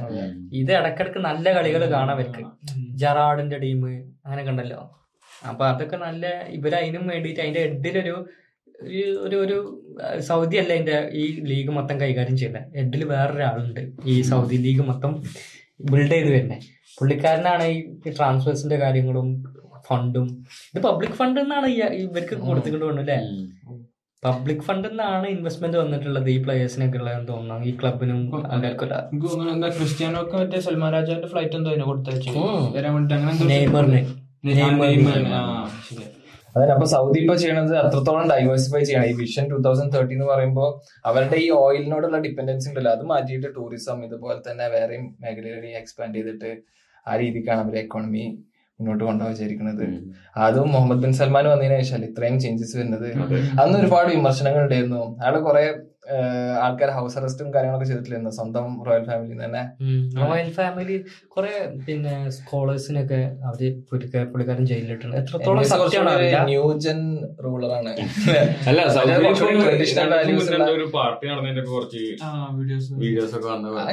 ഒരു controversy സൗദിയിൽ കുറച്ചൊരു സ്ട്രോങ് ആയിട്ടുള്ളൊരു പിന്നെ കിങ് ആയിട്ട് വന്നത് ആരേക്കാരെന്നറിയോ? കിങ് ഫൈസലേക്കാരൻ പുള്ളിക്കാരനാണ് പറഞ്ഞത് ഫലസ്തീനായിട്ട് ഇസ്രായേൽ പ്രശ്നം ഉണ്ടായപ്പോ കിങ് ഫൈസലല്ലേ കൊന്നത്? ആ കൊന്നത്. ഒരാൾ പുള്ളിക്കാരന്റെ അനിയൻ. നെഫ്യൂ. ആ നെഫ്യൂ ആരാ കൊന്ന് ഒരു കോൺസ്പിറസി തിയറി ഉണ്ട്. അയാൾ നെഫ്യൂ യു എസിൽ പഠിച്ചിട്ട് പഠിച്ചിട്ടാണ്. അവിടെ എന്തൊക്കെ ബ്രെയിൻ വാഷും കാര്യങ്ങളെല്ലാം ചെയ്തിട്ട് ഇങ്ങോട്ട് വന്നിട്ട് കൊന്നതാന്നൊക്കെ പറയുന്നുണ്ട്. പുള്ളിക്കാരനാണ് ഒരു കാര്യം ചെയ്തത്. എന്താ അറിയോ ആരും ചെയ്യാത്ത ഒരു സൗദി കിങ്ങും ചെയ്യാത്ത ഒരു കാര്യം പുള്ളിക്കാരൻ ചെയ്തത് എന്താ വെച്ചാൽ ഓയിലാണ് ബ്ലോക്ക് ചെയ്ത് വെസ്റ്റേൺ കൺട്രീസ് ആ, എന്നിട്ട് ആ ഒരു പിക്ചർ ഇപ്പോഴും ഉണ്ട് യു എസ് എന്നൊക്കെ ഉള്ളത് എങ്ങനെ അറിയോ ഇവിടെ ഓയിൽ അവൈലബിൾ അല്ല എന്ന് പറഞ്ഞിട്ട് ഇതിന്റെ ഒക്കെ മുമ്പിൽ പെട്രോൾ പമ്പിന്റെ ഒക്കെ മുമ്പിൽ. മുമ്പിൽ അങ്ങനെ പിന്നെ അത് എന്തുകൊണ്ട് ചെയ്തത്? ഫലസ്തീനുമായിട്ടുള്ള പ്രശ്നം കാരണം. പിന്നെ അങ്ങനെ അത്രയ്ക്ക് നട്ടലുള്ള ഒരാളും പിന്നെ വന്നിട്ടില്ല സൗദിയിൽ പക്ഷെ അന്ന് ആ കാരണം കൊണ്ട് തന്നെ പെട്രോളിന്റെ ഒരു അത്രത്തോളം കൂടിയില്ല ഒരു ഒരു ബാരൽ തന്നെ അത്രത്തോളം കൂടി. അങ്ങനെയാണ് ഈ അമേരിക്ക ഇങ്ങനെ ചെയ്തെന്നൊക്കെ പറയുന്നുണ്ട്. കോൺസ്പിറസി തിയറീസ് അങ്ങനെ വരുന്നത്. എന്തായാലും അതിന് നട്ടൽ തന്നെ വേണം. പുള്ളിക്കാരാ ചെയ്ത കാരണത്തിന്. പിന്നെ അങ്ങനത്തെ ഒരു റോളർ വന്നിട്ടില്ല. ഒരിക്കലും വന്നിട്ടില്ല അല്ലെ? അതിനൊക്കെ ഒരു ഇക്കൊന്നുകൊണ്ട് കുറച്ചും പാടി എന്നാ കുറച്ച് സ്ട്രോങ് ആയിട്ട് നിൽക്കണ ഖത്തറീസ് നിൽക്കുന്നുണ്ട് വാല്യൂസിനെ അപ്ഹോൾഡ് ചെയ്തിട്ട്. എന്റെ ഒരു ക്ലയന്റ് ഖത്തർ കാരണം സൗദിയാൾ കുറെ കാര്യങ്ങൾക്ക് ബെൻഡ് ആവും. പക്ഷെ ഞങ്ങൾ ബെൻഡ് ആവില്ല. ദുബായും കുറെ ഭയങ്കര ഫ്ലെക്സിബിൾ ആയി വരുന്നുണ്ട്. ഫ്ലെക്സിബിൾ ആണ്. ദുബായ് എന്നോ ആയിക്കണം. പക്ഷെ ഖത്തറും വേൾഡ് കപ്പിന്റെ ടൈമിലൊക്കെ വാല്യൂസിന് എതിരായിട്ട് ഒന്നും അവർ ചെയ്യില്ല. ആ ഒരു സ്റ്റാൻഡിന് എടുത്തു കട്ടക്ക്. പക്ഷെ ദുബായാണ് ഞാൻ ചെയ്യുന്ന തോന്നുന്നില്ല കേട്ടോ. എങ്ങനെ? മൊത്തത്തിൽ വാല്യൂസ് എല്ലാം കൂടി ഒരു മോഡേൺ ടൈപ്പ് ആക്കിയിട്ട്. അവിടെ കണ്ടോ ഫലസ്തീന്റെ ഫ്ലാഗിന്റെ സ്റ്റേഡിയത്തിൽ പൊക്കിട്ട് അവരെ പോയാലും പിടിച്ച് ആ ഫ്ലാഗ് ഒഴിവാക്കാൻ പറഞ്ഞു. മനസ്സിലായോ? അങ്ങനെയാണ് കാര്യങ്ങൾ. അപ്പൊ എനിക്കറിയില്ല ഇവരെങ്ങനെ ഒരു ലിബറൽ കൺട്രി ആവാൻ പോവാണോ അതോ എങ്ങനെയാണ് അല്ല ഖത്തർ വേൾഡ് കപ്പിന്റെ സമയത്ത് തന്നെ പറഞ്ഞിരുന്നല്ലോ വി ഐ പി ലോഞ്ചിലൊക്കെ എന്താ ആൽക്കഹോൾ ഷോ കൊടുത്തിട്ടുണ്ടായിരുന്നു. ഒരു പബ്ലിസിറ്റി. ഉണ്ടായിരുന്നു കൊടുക്കൂല ഇല്ല എന്നൊക്കെ സീറോ പെർസെന്റ് ബിയർ ഒക്കെ ഉള്ളൊന്നില്ല പക്ഷെ കിട്ടുന്നവർക്കൊക്കെ കിട്ടിയിരിക്കണം തന്നെയാണ്. വി ഐ പി ബോക്സിൽ മാത്രമൊന്നല്ല നെയിം സേക്ക് അവർ ബാൻ ചെയ്തെന്നുള്ളു എല്ലാരുടെ കയ്യിലും ബിയറും കാര്യങ്ങളൊക്കെ ഉണ്ടായിരുന്നു. പക്ഷെ എന്നാലും അവർ അങ്ങനത്തെ ഒരു പക്ഷെ പോളിസി ഉണ്ടായിരുന്നു അവരൊരു ആ സ്റ്റാൻഡ് എടുത്തു. എന്താ വെച്ചിട്ടാ ഞങ്ങളുടെ കൾച്ചർ ഇങ്ങനെ ഒരു കൾച്ചർ ഉണ്ട് ഇപ്പോഴും ലോകത്തിൽ നിങ്ങൾ റെസ്പെക്ട് ചെയ്യണം. അതെ. ആ ഒരു സ്റ്റാൻഡിൽ അവർ ബെൻഡായിട്ടില്ല. അവർ എടുത്തു നിന്നു. പുള്ളിക്കാരനോട് ജർമ്മനിയിൽ പ്രസ് റിലീസ് വെച്ചപ്പോ വേൾഡ് കപ്പിന്റെ മുമ്പ് ഈ എന്താണ് പുള്ളിക്കാരന്റെ മറ്റേ ഖത്തർ ഷെയ്ഖിന്റെ. ഫുൾ നെയിം എന്താ അറിയില്ല. തമീം. ആ. ഷെയ്ഖ് തമീം വന്നപ്പോ പുള്ളിക്കാരന്റെ അടുത്ത് ഒരു ജർമ്മൻ ജേർണലിസ്റ്റ് ചോദിക്കണ്ടത് ഈ ഗേ പിന്നെ ലെസ്ബിയൻ ഇവർക്കൊക്കെ വെൽക്കാണോ? നിങ്ങൾ വന്ന എന്തെങ്കിലും പ്രശ്നമുണ്ടോ? പുള്ളിക്കാരൻ എവരി വൺ ഈസ് വെൽക്കം പുള്ളിക്കാരൻ കാര്യമായിട്ട് പറഞ്ഞു പക്ഷെ നിങ്ങൾ ഞങ്ങളെ കൾച്ചർ റെസ്പെക്ട് ചെയ്യണം. അത്ര മാത്രമേ പറഞ്ഞുള്ളൂ അത് നല്ലൊരു റിപ്ലൈ ആണ്. മനസ്സിലായോ? അവർ അതിന് സ്റ്റാൻഡ് ആയിട്ട് തന്നെ നിൽക്കണം. നല്ല വേൾഡ് കപ്പ് കണ്ടത് അല്ലേ. അടിപൊളി world cup best world cup world cup world cup തന്നെ. കളി കൊണ്ടും പിന്നെ അതിന്റെ സേഫ്റ്റി കാര്യങ്ങളും എല്ലാം അടിപൊളിയാണ്. പക്ഷെ കുറെ വിമർശനങ്ങൾ ഉണ്ടായിരുന്നു കേട്ടോ. സ്റ്റേഡിയംസും കാര്യങ്ങളൊക്കെ ബിൽഡ് ചെയ്തപ്പോ ഒരുപാട് ആൾക്കാർ മരിച്ചു അങ്ങനത്തെ ആ രീതിക്ക് പല ചൂഷണങ്ങൾ നടന്നിട്ടുണ്ട് അവിടെ ഇമിഗ്രൻസിനെ പിന്നെ നന്നായിട്ട് പിന്നെ ചൂഷണം. ചെയ്യുന്നുണ്ട്. നന്നായിട്ട് വേജ് ഒക്കെ കമ്മിയാണ്. അടുത്ത വേൾഡ് കപ്പ് ഇവിടെ യു എസിലാ? എന്തൊക്കെ എന്തൊക്കെ കാണുന്നു? രണ്ട് മില്യൺ ഇറാഖീസിനെയാണ് കൊന്നിട്ടുള്ളത് ഇന്നസെന്റ് ഇറാഖീസിനെ. ആരെങ്കിലും പറയൂ അത്? എത്ര? യു എസിന്റെ ഹിസ്റ്ററിയിൽ ഇരുന്നൂറ്റി നാല്പത് വർഷമാണ് യു എസിന്റെ ഹിസ്റ്ററി. ഇതിൽ പതിനാറ് വർഷമായിട്ടുള്ള യുദ്ധം ഇല്ലാതെ ഇരുന്നിട്ട് അവർക്ക്. ബാക്കി എല്ലാ ടൈമിലും യുദ്ധം അവർക്ക്. അങ്ങനെ ഒരു രാജ്യക്കാരാണ് മൊറാലിറ്റി ടീച്ച് ചെയ്യുന്നത് നമ്മളെ. അത് ആലോചിക്കണം നമ്മൾ ഏത് ടൈമിലാണ് ജീവിക്കുന്നതെന്ന്. മനസ്സിലായോ? ഞാൻ പറഞ്ഞതാ ഈ യു എസിലെ പ്രിസണിൽ ഏറ്റവും കൂടുതലുള്ള ആരാ? ബ്ലാക്സാ അതിൽ എത്രയോ ആൾക്കാർ ഇന്നസെന്റ് ആയിട്ട് ഇപ്പോഴും പിന്നെ പല കേസുകളും ഇപ്പോഴാണ് വരുന്നത്. പത്ത് മുപ്പത്തി ആറൊക്കെ വർഷം ജയിലിൽ കടന്നിട്ട് ഇന്നസെന്റ് ആണെന്ന് തെളിയിക്കണത്. ഉം. ഇവിടെ ഒരു പതിനെട്ടിലൊക്കെ ജയിലിലിട്ടിട്ട് മുപ്പത്തി ആറ് വർഷം ആയി കടന്നിട്ട് മുപ്പത്തി ആറാമത്തെ മുപ്പത്തി ആറ് വർഷം കഴിഞ്ഞ് ഇവനക്ക് പത്തമ്പത് അറുപത് വയസ്സായ വയസ്സായ ശേഷമാണ് പറയുന്നത് നിങ്ങൾ ഇന്നസെന്റ് ആണ്. എന്തിനാ പിന്നെ? എന്നിട്ട് അവനക്ക് ഒരു രണ്ട് മില്യൺ ഡോളറും കൊടുക്കും. അതുകൊണ്ട് കാര്യമുണ്ടോ ഇത്രയും ടൈം പോയതൊരു പോക്കന്നെയാണ് ആരും ഉണ്ടാവില്ല കുടുംബത്തിൽ കല്യാണം കഴിഞ്ഞിട്ടുണ്ടാവില്ല. കുടുംബത്തിലുള്ളവർ ഒരുപാട് ആൾക്കാർ മരിച്ചിട്ടുണ്ട്. തിരിച്ചു വന്നിട്ടുണ്ട് എന്താ അവസ്ഥ? അതിലടക്കം നമ്മ നല്ല നമ്മളെ ലീഗൽ സിസ്റ്റം കേട്ടോ മെസ്സി മെയിനായിട്ട് എം എൽ എസ് മൂവ് ചെയ്ത് ഒന്നാമത്തെ കാരണം എന്തേ കാര്യം അല്ലേ വേൾഡ് കപ്പ് വരുന്നോണ്ട്. ഇന്റർ മയാമിയോ? ആ ഇന്റർമിയാലും മൂവ് സുവാർസ് വരികയാണ് അടുത്ത വർഷം. അടുത്ത മാസം വേൾഡ് കപ്പ് കഴിഞ്ഞിട്ട് മെസ്സി തന്നെ യു എസ് പോണ്. അല്ല പുള്ളിക്കാർ ചിലപ്പോ അടുത്ത വേൾഡ് കപ്പും കളിച്ചാലോ? യു എസിലല്ലേ അതിപ്പോ നമ്മൾ കളി കാണാൻ വേണ്ടി ഖത്തർക്ക് അല്ല ചെലപ്പം ഒരു എനിക്കറിയില്ല ചെലപ്പാവും. അത് എന്താണോ എന്താണ് അടുത്ത വേൾഡ് കപ്പ് കളിക്കോ മെസ്സി? കളിക്കും.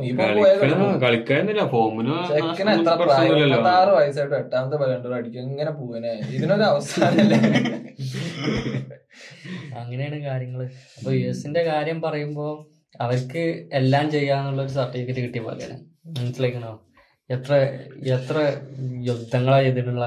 നമ്മൾ അന്ന് ഡിസ്കസ് ചെയ്തില്ല. ഒബാമയാണ് ഏറ്റവും ബെസ്റ്റ് പ്രസിഡന്റ് വന്നിട്ട് ബുഷനെക്കാട്ടിലും. ട്രംപ് ആയിരുന്നു ഒന്നും പാടി നല്ലത് സത്യം പറയാൻ ഇതിൽ ലോകത്തിന്റെ കണ്ണിൽ നേരെ തിരിച്ചാണ്.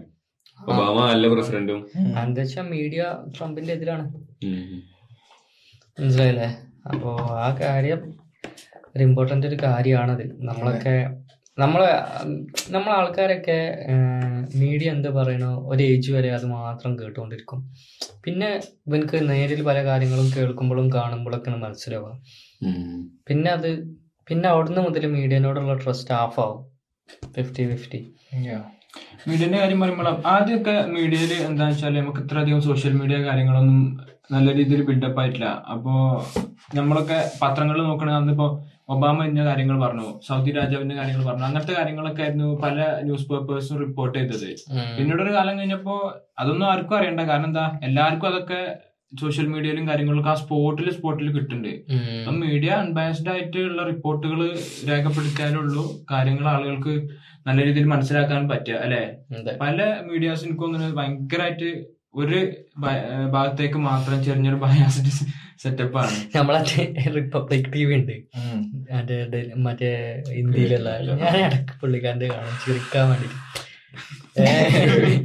അതേപോലെ ജനൽ ടി വി അടക്കം കാണും. ചിരിക്കാൻ വേണ്ടിട്ട് ഇവരില്ല നമ്മളെ ഈ മുസ്ലിംസിനെ ഒരു തീവ്രവാദിയാക്കിയിട്ട് ഇങ്ങനെ കാണുമല്ലോ. അതൊക്കെ ചില കാര്യങ്ങൾ കേൾക്കുമ്പോ നമുക്ക് തന്നെ ചിരി വരും. എന്താ വെച്ചാ ഇവർ ആവാത്ത കാര്യം കണ്ട് ആക്കും. ജനൽ ജനം ടി വി മാത്രം ഒരു നമ്മോ ടി വി ആണ് ഒരു പെണ്ണ്. ഭയങ്കര ഹിറ്റ് ആയിരുന്നു ആ സാധനം. കാരണം എല്ലാവരും ഊക്കും. അതിന്റെ കമ അതിന്റെ കമന്റ് വായിക്കാൻ വേറെ രസമായിരുന്നു നമ്മോ ടി വി എന്നുണ്ട് ഒരു പെണ്ണ്. അതോടെ അറസ്റ്റ് ഒക്കെ ചെയ്തിന് ഒരു പോയിന്റിൽ അതിൽ ഇതേമാതിരി അതിന്റെ കമന്റ് വായിക്കാനായിട്ട് ആൾക്കാരുണ്ട്. കാരണം അതിന്റെ കമന്റിൽ ഫുള്ള് ഊക്കലേ കാരണം ഈ ഇവരിങ്ങനെ ഓരോ ഹെയ്റ്റ് പ്രചരിപ്പിച്ചിട്ട് ഫുൾ ഊക്കാനായിട്ടുള്ള കമന്റിൽ അത് വായിച്ച് നല്ല തുടങ്ങട്ടോ കേരളത്തിൽ ഇതാ ഇന്നോ നാളെയോ ഇന്നോ നാളെയോ പൊട്ടാൻ പോകുന്നു. അങ്ങനെയൊക്കെ ഇവർ തുടങ്ങുക. ആ ആക്ട്രസ് നനല്ലേ ലെന. പുള്ളിക്കാരത്തി ഒരു വീഡിയോ റിലീസ് എന്തൊക്കെ കോൺട്രവേഴ്ഷ്യൽ ഈ ഇന്റർവ്യൂലാണ് പുള്ളിക്കാരുടെ ഒന്ന് രണ്ട് ഇന്റർവ്യൂ പടത്തിന്റെ പ്രൊമോഷനോ അങ്ങനെ ഒരു ഇന്റർവ്യൂൽ പുള്ളിക്കാരി പാടല്ല ബുക്കിന്റെ ആണ് ആ ഓക്കെ ഞാൻ ഇന്റർവ്യൂ പോലെ കണ്ടത് എന്താ മനസ്സിലായില്ല. സംഭവം കേൾക്കാൻ നല്ല രസം കിട്ടോ. പക്ഷെ എന്തൊക്കെ പൊട്ടത്തരങ്ങളല്ലേ വിളിച്ചു പറയണേ? അതായത് എന്താണ് ഈഗോ മാറ്റി വെച്ച് കഴിഞ്ഞാൽ മൈഗ്രെയിൻ മാറുന്നോ? അതെ പല കാര്യങ്ങളും പറയുന്നുണ്ട് ഇപ്പൊ ഞാൻ ഞാൻ കേട്ട ഒരു ഷോട്ട് എന്താ വെച്ചാൽ ഒരു ബൈറ്റ് എന്താ വെച്ചാൽ പുള്ളിക്കാരായിട്ട് നമ്മുടെ ബോഡി എന്ന് പറഞ്ഞാൽ ടെമ്പററി ആണ്. നമ്മളെ സോൾ ബോഡിയിൽ വസിക്കുന്ന ഒരു സാധനമാണ്. അപ്പോ ഇത് എപ്പോഴും നമ്മളെ മൈൻഡ് ആയിട്ടല്ല കണക്റ്റഡ് അതൊരു വേറെ ക്ലൗഡ് ഇപ്പൊ നമ്മളെ ആപ്പിൾ ക്ലൗഡ് ഉണ്ടല്ലോ. പുള്ളി അങ്ങനെ തന്നെ പറയുന്നത് പുള്ളിക്കാരി.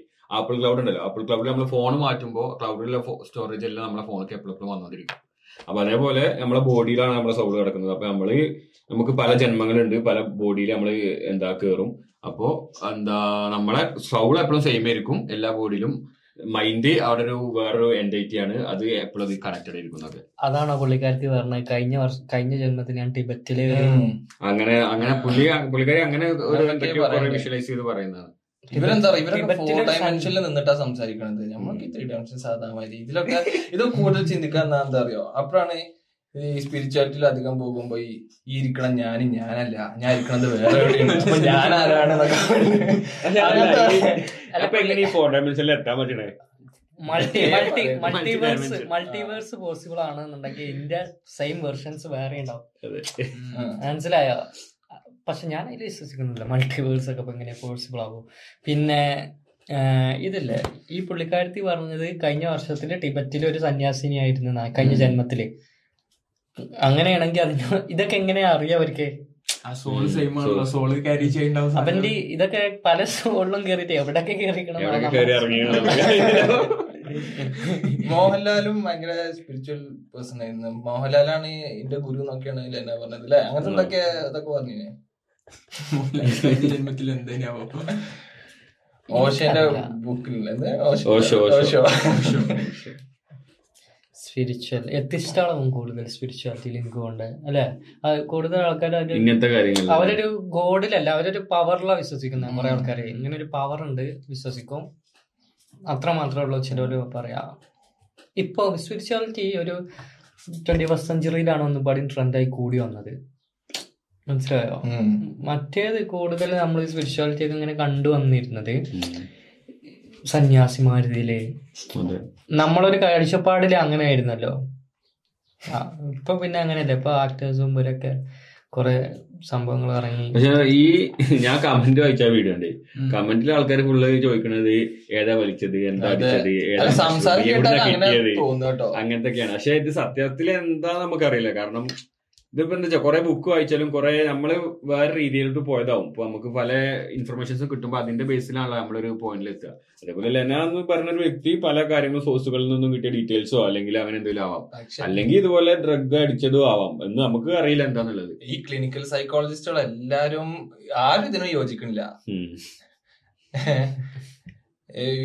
ലെന പറയുന്നത് എന്താ മഷ്റൂം ഒക്കെ എന്തോ നല്ല രീതിക്ക് അഡ്മിനിസ്റ്റർ ചെയ്ത് കഴിഞ്ഞാൽ ഈ ഡയമെൻഷനിക്ക് എത്താൻ പറ്റും. അത് അത് അങ്ങനത്തെ ഒരു കഴിവാണ്. നമ്മളൊന്നും എടുത്തു കഴിഞ്ഞാൽ അങ്ങനെ പറ്റൂല. പക്ഷെ എനിക്ക് അങ്ങനെ പറ്റി മാജിക് മഷ്റൂം മഷ്റൂം മാജിക് മഷ്റൂമേ അതൊരു സൈക്കഡലിക് ഡ്രഗ് ആണ്. വേറെ ലെവലിലേക്ക് പോകാൻ പറ്റും. അതാണ് ഈ കഞ്ചാവ്. ഇതൊക്കെ അടിച്ചു കഴിഞ്ഞാൽ ഇതാണ്. ചിന്തൊക്കെ വേറെ ലെവലിലെത്തും പക്ഷെ അത് മോശമാണോ നല്ലതാണോ എന്ന് പറയാൻ പറ്റില്ലല്ലോ. എടാ അത് നല്ല നല്ല രീതിക്കും ചിലപ്പോ അതാണെങ്കിലും ലൈഫ് ഞങ്ങൾക്ക് പറയാൻ പറ്റില്ല അത് മോശമാണെന്നുള്ളത്. കഞ്ചാവും ആ, അത് നിങ്ങൾക്കൊണ്ട് ഓരോ സ്റ്റേജസിലും ഇപ്പൊ പുള്ളിക്കാരത്തി സന്യാസമായില്ലേ. ഇനി വേറെ ഉള്ളവർക്ക് എത്തിയ വേറെ ചിന്തകൾ ചിന്തകൾ വന്ന് വന്ന് വന്ന് മാറി പറന്ന് നടക്കാം. അപ്പൊ നമ്മൾ ഈ ലോകത്തൊന്നും ആവൂലേ? പുള്ളിക്കാരി ഔട്ട് ഓഫ് ദ ബോക്സ് പോയി കാണും. പുള്ളിക്കാരത്തി ജീവിക്കുന്ന പോലെ സിംഗിൾ ആണോ? പുള്ളിക്കാരത്തി സിംഗിൾ ആണോ? സിംഗിൾ ആവും. ഏതായാലും വേറെ പറഞ്ഞ എന്താ? തക്കു നേരത്തെ പറഞ്ഞിരുന്നില്ല ശ്രീനാരായണ ഗുരുവോ നാരായണമൂർത്തി. നാരായണമൂർത്തി ഇപ്പം ഒരുപാട് വൈറലായിട്ടുള്ള സെറ്റപ്പ് ആണ് എന്താണെന്ന് വെച്ചാൽ ഇന്ത്യയിലെ യൂത്ത് സെവന്റി അവേഴ്സ് വർക്ക് കൾച്ചറിലേക്ക് മാറണം എന്നൊക്കെ പറഞ്ഞിട്ട് ഒരു സെറ്റപ്പ് അപ്പൊ അതിന് ഒരുപാട് ആളുകൾ എതിർക്കാനും ഒരുപാട് അപ്പൊ നമ്മളൊക്കെ എത്ര വർക്ക് ചെയ്യില്ലേ ഫോർട്ടി 40. ഫോർട്ടി അവേഴ്സ് യെസ് ഇത് ഡബിൾ ആക്കണം എന്നല്ലേ ഡബിൾ ആക്കണം എന്നാ പറയണ്ടേ? ഡബിൾ ആക്കണം എന്നല്ല സംഭവം എന്താ പറയാ മൂപ്പര് ഒരു ഇന്റർവ്യൂ ഇടയിൽ ഇങ്ങനെ സംസാരിച്ചോണ്ട് പറയാണ് വേൾഡ് വാറിന്റെ സമയത്തൊക്കെ ജർമ്മനിയൊക്കെ ഒരുപാട് വിഷയങ്ങൾ വന്നല്ലോ. അപ്പോ ഇതിനു ശേഷം പിന്നെ ജർമ്മനെ ജർമ്മനിനെ നല്ല രീതിയിലേക്ക് എത്തിക്കാൻ വേണ്ടിട്ട് ആളുകൾ ഒരുപാട് എഫേർട്ട് ഇട്ടു. നല്ല രീതിയിൽ വർക്ക് ചെയ്യാൻ തുടങ്ങി. കൂടുതൽ വർക്കിംഗ് അവേഴ്സ് പിന്നെ കൂടുതൽ പ്രൊഡക്ടിവിറ്റിനെ ഫോക്കസ് ചെയ്തിട്ട് കാര്യങ്ങൾ ചെയ്യാൻ തുടങ്ങി. അപ്പൊ അതുപോലെ തന്നെ ഇന്ത്യൻ യൂത്ത് ഇന്ത്യനെ ഗ്രോ ഗ്രോത്തിലേക്ക് വീണ്ടും നല്ല രീതിയിലേക്ക് കാര്യങ്ങൾ എത്തിക്കാൻ വേണ്ടിട്ട് ഒരു സെവന്റി അവേഴ്സ് വീക്ക്ലി എന്നുള്ള സെറ്റപ്പിലേക്ക് മാറണം എന്നാണ് ഉപരി പറയുന്നത്. ഈ വെറുതെ വർക്ക് അവേഴ്സ് കൂട്ടിയിട്ട് എന്താ കാര്യം? ഈ ഹാർഡ് വർക്ക് ഈ സ്മാർട്ട് വർക്കിലാണ് കാര്യമില്ല കുറഞ്ഞ ടൈമിന്റെ ഉള്ളിൽ പ്രൊഡക്റ്റീവ് ആയിട്ട് കൂടുതൽ കാര്യങ്ങൾ ചെയ്യാൻ ഒരു പറ്റും. ഒരു ഓണ്ടർപ്രീനിയറിന് ഇങ്ങനെ പറയാം സ്മാർട്ട് വർക്കിലാണ് കാര്യം. അതെ. പക്ഷെ അയാൾ സ്മാർട്ട് വർക്ക് കൂടുതൽ കൈകാര്യം ചെയ്യുന്ന എങ്ങനെ? അയാൾ ഈ സ്റ്റാഫിനെ വെച്ചിട്ട് വർക്ക് ചെയ്യിപ്പിച്ചിട്ടാണ്. മനസ്സിലായോ? ഒരു അയാൾ പറയുന്നുണ്ടാവുക. സമയം കൂട്ടിയാൽ മതി. അങ്ങനെ കോൺട്രവേഴ്സി ഭയങ്കരമായിട്ട് കൂടിയ സമയത്ത് മൂപ്പരെ വൈഫ് ഒരു ട്വീറ്റ് ചെയ്തു. എന്ന് വെച്ചാൽ മൂപ്പര് പറഞ്ഞത് മൂപ്പരുടെ ലൈഫ് അങ്ങനെയാണ് മൂപ്പര് നയന്റി അവേഴ്സ് എയ്റ്റി അവേഴ്സ് ഒക്കെ നല്ല രീതിയിൽ വർക്ക് ചെയ്യുന്ന ഒരാളായിരുന്നു. അതുകൊണ്ടാണ് മൂപ്പര് ബില്യണാറാണല്ലോ ഉം. മൂപ്പര് ഇൻഫോസിസ് ബിൽഡ് ചെയ്തു. അപ്പൊ അങ്ങനത്തെ സെറ്റപ്പ് മൂപ്പർക്ക് അത് പറ്റി. അപ്പൊ ആ ഒരു മൂപ്പര ഒരു സ്റ്റാൻഡ് പോയിന്റിൽ നിന്നിട്ടാണ് മൂപ്പര് പറയുന്നത് യൂത്ത് ഹാർഡ് വർക്ക് ചെയ്യണം. ഹാർഡ് വർക്ക് ചെയ്യണം. പക്ഷെ എനിക്ക് തോന്നുന്നു ഈ വർക്ക് ചെയ്യണത് ഇപ്പൊ വേറൊരാൾക്ക് വേണ്ടി വർക്ക് ചെയ്യണമെന്നില്ല അപ്പൊ നമ്മളെ ഡ്രീമിനോ നമ്മുടെ. പാഷനോ വേണ്ടിട്ട് നമുക്ക് സെവന്റി അവേഴ്സ് ഉണ്ട്. അപ്പൊ നമ്മൾ എന്തൊരു കാര്യത്തിൽ പാഷനേറ്റ് ആണോ അതിൽ നമുക്ക് കൂടുതൽ വർക്ക് ചെയ്യാൻ പറ്റും എനിക്ക് തോന്നുന്നു. നമ്മൾ നമുക്ക് വേണ്ടി ചെയ്യുമ്പോ അതിലൊരു കാര്യമുണ്ട്. ഇപ്പൊ ഓണ്ടർപ്രണേഴ്സ് എന്ന് വെച്ച് കഴിഞ്ഞാൽ എന്താ? ഈ എംപ്ലോയീസിന് നയൻ ടു ഫൈവ് ആണല്ലോ. ഓണ്ടർപ്രണേഴ്സ് സ്വന്തമായിട്ട് എന്തെങ്കിലും ബിൽഡ് ചെയ്യുന്ന ആൾക്കാർക്ക് എന്താ? നയൻ ടു ഫൈവ് അല്ല ട്വന്റി ഫോർ അവേഴ്സ് അല്ലേ? ട്വന്റി ഫോർ സെവൻ അവർ അവരുടെ ബിസിനസ് വേണ്ടിയിട്ടുള്ളതാണ് സ്റ്റാർട്ടപ്പിന് വേണ്ടിയിട്ട്. എപ്പോഴും അതിൽ ഇൻവോൾവ് ആയിരിക്കും. അവർക്ക് നയൻ ടു ഫൈവ് പറഞ്ഞ ഒരു എയ്റ്റ് അവേഴ്സ് സെറ്റപ്പ് ഇല്ല. നമ്മൾ ഇഷ്ടപ്പെടുന്ന ഒരു കാര്യത്തിനായാലും നമ്മൾ എത്ര ഇരിക്കും നമുക്ക് ഒരു വരുമാനമില്ല അവിടെ നോക്കുക. നമ്മൾ ഇഷ്ടപ്പെടുന്ന കാര്യം നമ്മൾ ഇത്ര പ്രോഫിറ്റ് വരുന്നുണ്ട് നോക്കിയിട്ടുണ്ടെങ്കിൽ അത് സക്സസ് ആവില്ല. ഞാൻ പറയാറില്ല ഇടയ്ക്ക് തൊണ്ണൂറ് ദിവസം നിങ്ങൾ ഇഷ്ടപ്പെടുന്ന ഒരു കാര്യം നിങ്ങൾ ഫസ്റ്റ് ഡേ അങ്ങനെ ചെയ്ത് തുടങ്ങിയോ? ആ എനർജി വെച്ചിട്ട് ലാസ്റ്റ് ഡേ തൊണ്ണൂറ് ദിവസം അതേപോലെ ചെയ്തിട്ടുണ്ടെങ്കിൽ ആ ഇൻട്രസ്റ്റിൽ സക്സസ് ആണ്. എന്തെങ്കിലും ഒരു ഒരു റിസൾട്ട് ഉണ്ടാവും. മനസ്സിലായ? ശരിയായ രീതിയിൽ നിങ്ങൾ ചെയ്തിട്ടുണ്ട്. അതായത് ഓരോ ദിവസവും ഓരോ കാര്യങ്ങൾ ഡെവലപ്പ് ചെയ്ത് ഓരോ കാര്യങ്ങളിലും ഇമ്പ്രൂവ്മെന്റ് നിർത്തി നിർത്തി നിർത്തി ചെയ്യണം. മനസ്സിലായോ? ഞാൻ പറയുന്നത് അറിയോ? ഒരു സ്പെസിഫിക് ഒരു ഗോൾ ഒരാൾക്ക് ഉണ്ടെന്നുണ്ടെങ്കിൽ ആ ഒരു ജേണി നല്ല രീതിയിൽ എൻജോയ് ചെയ്യാൻ പറ്റും എനിക്ക് തോന്നുന്നുണ്ട്. കാരണം ഓരോ പ്രോഗ്രസ്സും നമുക്ക് അതൊരു അച്ചീവ്മെന്റ് അച്ചീവ്മെന്റ് നമ്മളത് ഇങ്ങനെ നമ്മൾ സെൽഫ് മോട്ടിവേറ്റഡ് ആയിട്ട് വീണ്ടും അതിന് വേണ്ടിട്ട് വർക്ക് ചെയ്ത് വർക്ക് ചെയ്ത് നമ്മൾ ആ ഗോളിലേക്ക് എത്താനുള്ള ഒരു ശ്രമം ഉണ്ടാവും. അതിൽ നമ്മൾ ഇത്ര ഹവർ ഇത്ര ഹവർ വർക്ക് ചെയ്തു ഇത്ര സ്പെൻഡ് ചെയ്തു ഇത്ര എക്സ്പെൻസ് വന്നു എന്നോ ഒന്നും ആയിരിക്കില്ല കാരണം ആ ഫൈനൽ ഗോളാണ് നമുക്ക് എന്താണോ അച്ചീവ് ചെയ്യേണ്ടത്. പെർഫെക്ഷൻ അല്ല വേണ്ടത് പ്രോഗ്രസ് ആവേണ്ടത് എപ്പോഴും ഒരു ഓണ്ടർപ്രീനിയറിന് മെയിൻ ആയിട്ട് വേണ്ടതാണ് പെർഫെക്ഷൻ അല്ല പ്രോഗ്രസ് ആണ് വേണ്ടത്. പ്രത്യേകിച്ച് ലോങ് ടൈമിലെ ബിസിനസ് ചെയ്യുന്നത് പെർഫെക്ഷൻ പിന്നീട് വന്നിരിക്കും. മനസ്സിലായില്ലേ? അപ്പൊ നമ്മളെ ഈ പോഡ്കാസ്റ്റ് തുടങ്ങി നമ്മളെ ഫസ്റ്റ് എപ്പിസോഡ് ഈ എപ്പിസോഡും ഫസ്റ്റ് എപ്പിസോഡിൽ തുടങ്ങിയപ്പോ ഞാനൊക്കെ ഒന്നുപാടി പേടിച്ചിട്ട് ഇരുന്ന് സംസാരിച്ചു ഒരുപാട് റിലാക്സ്. അതെ. പിന്നെ നമുക്ക് കിട്ടുന്ന മോശം കമന്റ്സ് ഇതൊക്കെ മോശം മാറി മാത്രമേ വരുന്നുള്ളൂ ഇപ്പൊ. ചിലത് റെഡിയാവും ചിലത് അത്. ചെയ്തോണ്ടേയിരിക്കും. ഇപ്പോഴൊന്നും നിർത്താനുള്ള അതെ. ഇൻഷാ അല്ലാ. അതെ. പിന്നെ വേറെ നമ്മൾ എന്തെങ്കിലും ടോപ്പിക് കവർ ചെയ്യണമെന്ന് വിചാരിച്ചിട്ട് ചെയ്യാതെ ഇരുന്നിട്ടുണ്ടോ ഇല്ല. നമുക്ക് അടുത്ത പോഡ്കാസ്റ്റിൽ കാണാം. ഇൻഷാ അല്ലാ. പുതിയ പെർസ്പെക്റ്റീവ്സ് ആയിട്ട് കാണാം. ഫോർത്ത് ഡയമെൻഷനായി വരാം. അതിന് ഞാനല്ല മറ്റേ മാജിക്. നമ്മൾ കവർ ചെയ്യാത്തൊരു ടോപ്പിക്കാണ് ഏലിയൻസിനെ. നല്ല ഇൻട്രസ്റ്റഡ് ആയിട്ടുള്ള ടോപ്പിക് നമുക്ക് അതിനിപ്പോ ഇന്ന് ഏതായാലും സമയമല്ലല്ലോ. ഇന്ന് ഏതായാലും സമയത്ത് നമുക്ക് അടുത്ത എപ്പിസോഡിൽ ഏലിയൻസിന് എന്തായാലും ഡിസ്കസ് കോർ പാറ്റേൺ ഒക്കെ. ഓക്കെ അപ്പൊ എന്റെ അടുത്ത് ഉണ്ട് എന്തൊക്കെ? മെക്സിക്കോയിലല്ലേ? മെക്സിക്കോയിലാണ് ലാസ്റ്റ് കോർ പാറ്റേൺസ് ഉണ്ടാക്കിയിട്ട് പോണ ഏലിയൻസ് അതല്ലേ നിങ്ങൾ പറയണേ? സംസാരിച്ച് തുടങ്ങിയാൽ എത്തും. കുറച്ച് സമയം അതിക്രമിച്ചു. അല്ലേ? അപ്പൊ ഇൻഷാല്ല നമുക്ക് അടുത്ത എപ്പിസോഡിൽ ഇനിയും കാണാം. എന്തറിയിക്കാണെങ്കിലും കമന്റ് ബോക്സിൽ അറിയിക്കുക. നെഗറ്റീവ് ആണെങ്കിലും പോസിറ്റീവ് ആണെങ്കിലും അതെ അതെ. അപ്പോ എന്നാലും കൂടെ കൂടെ നമ്മൾ ഇമ്പ്രൂവ് ആവും. പ്രോഗ്രസ് നോട്ട് പെർഫെക്ഷൻ അല്ലെ. അപ്പൊ സബ്സ്ക്രൈബ് ചെയ്യും. ലൈക്ക് ഷെയർ കമന്റ് എന്താ പറഞ്ഞ ശീലല്ല റെഡിയാവും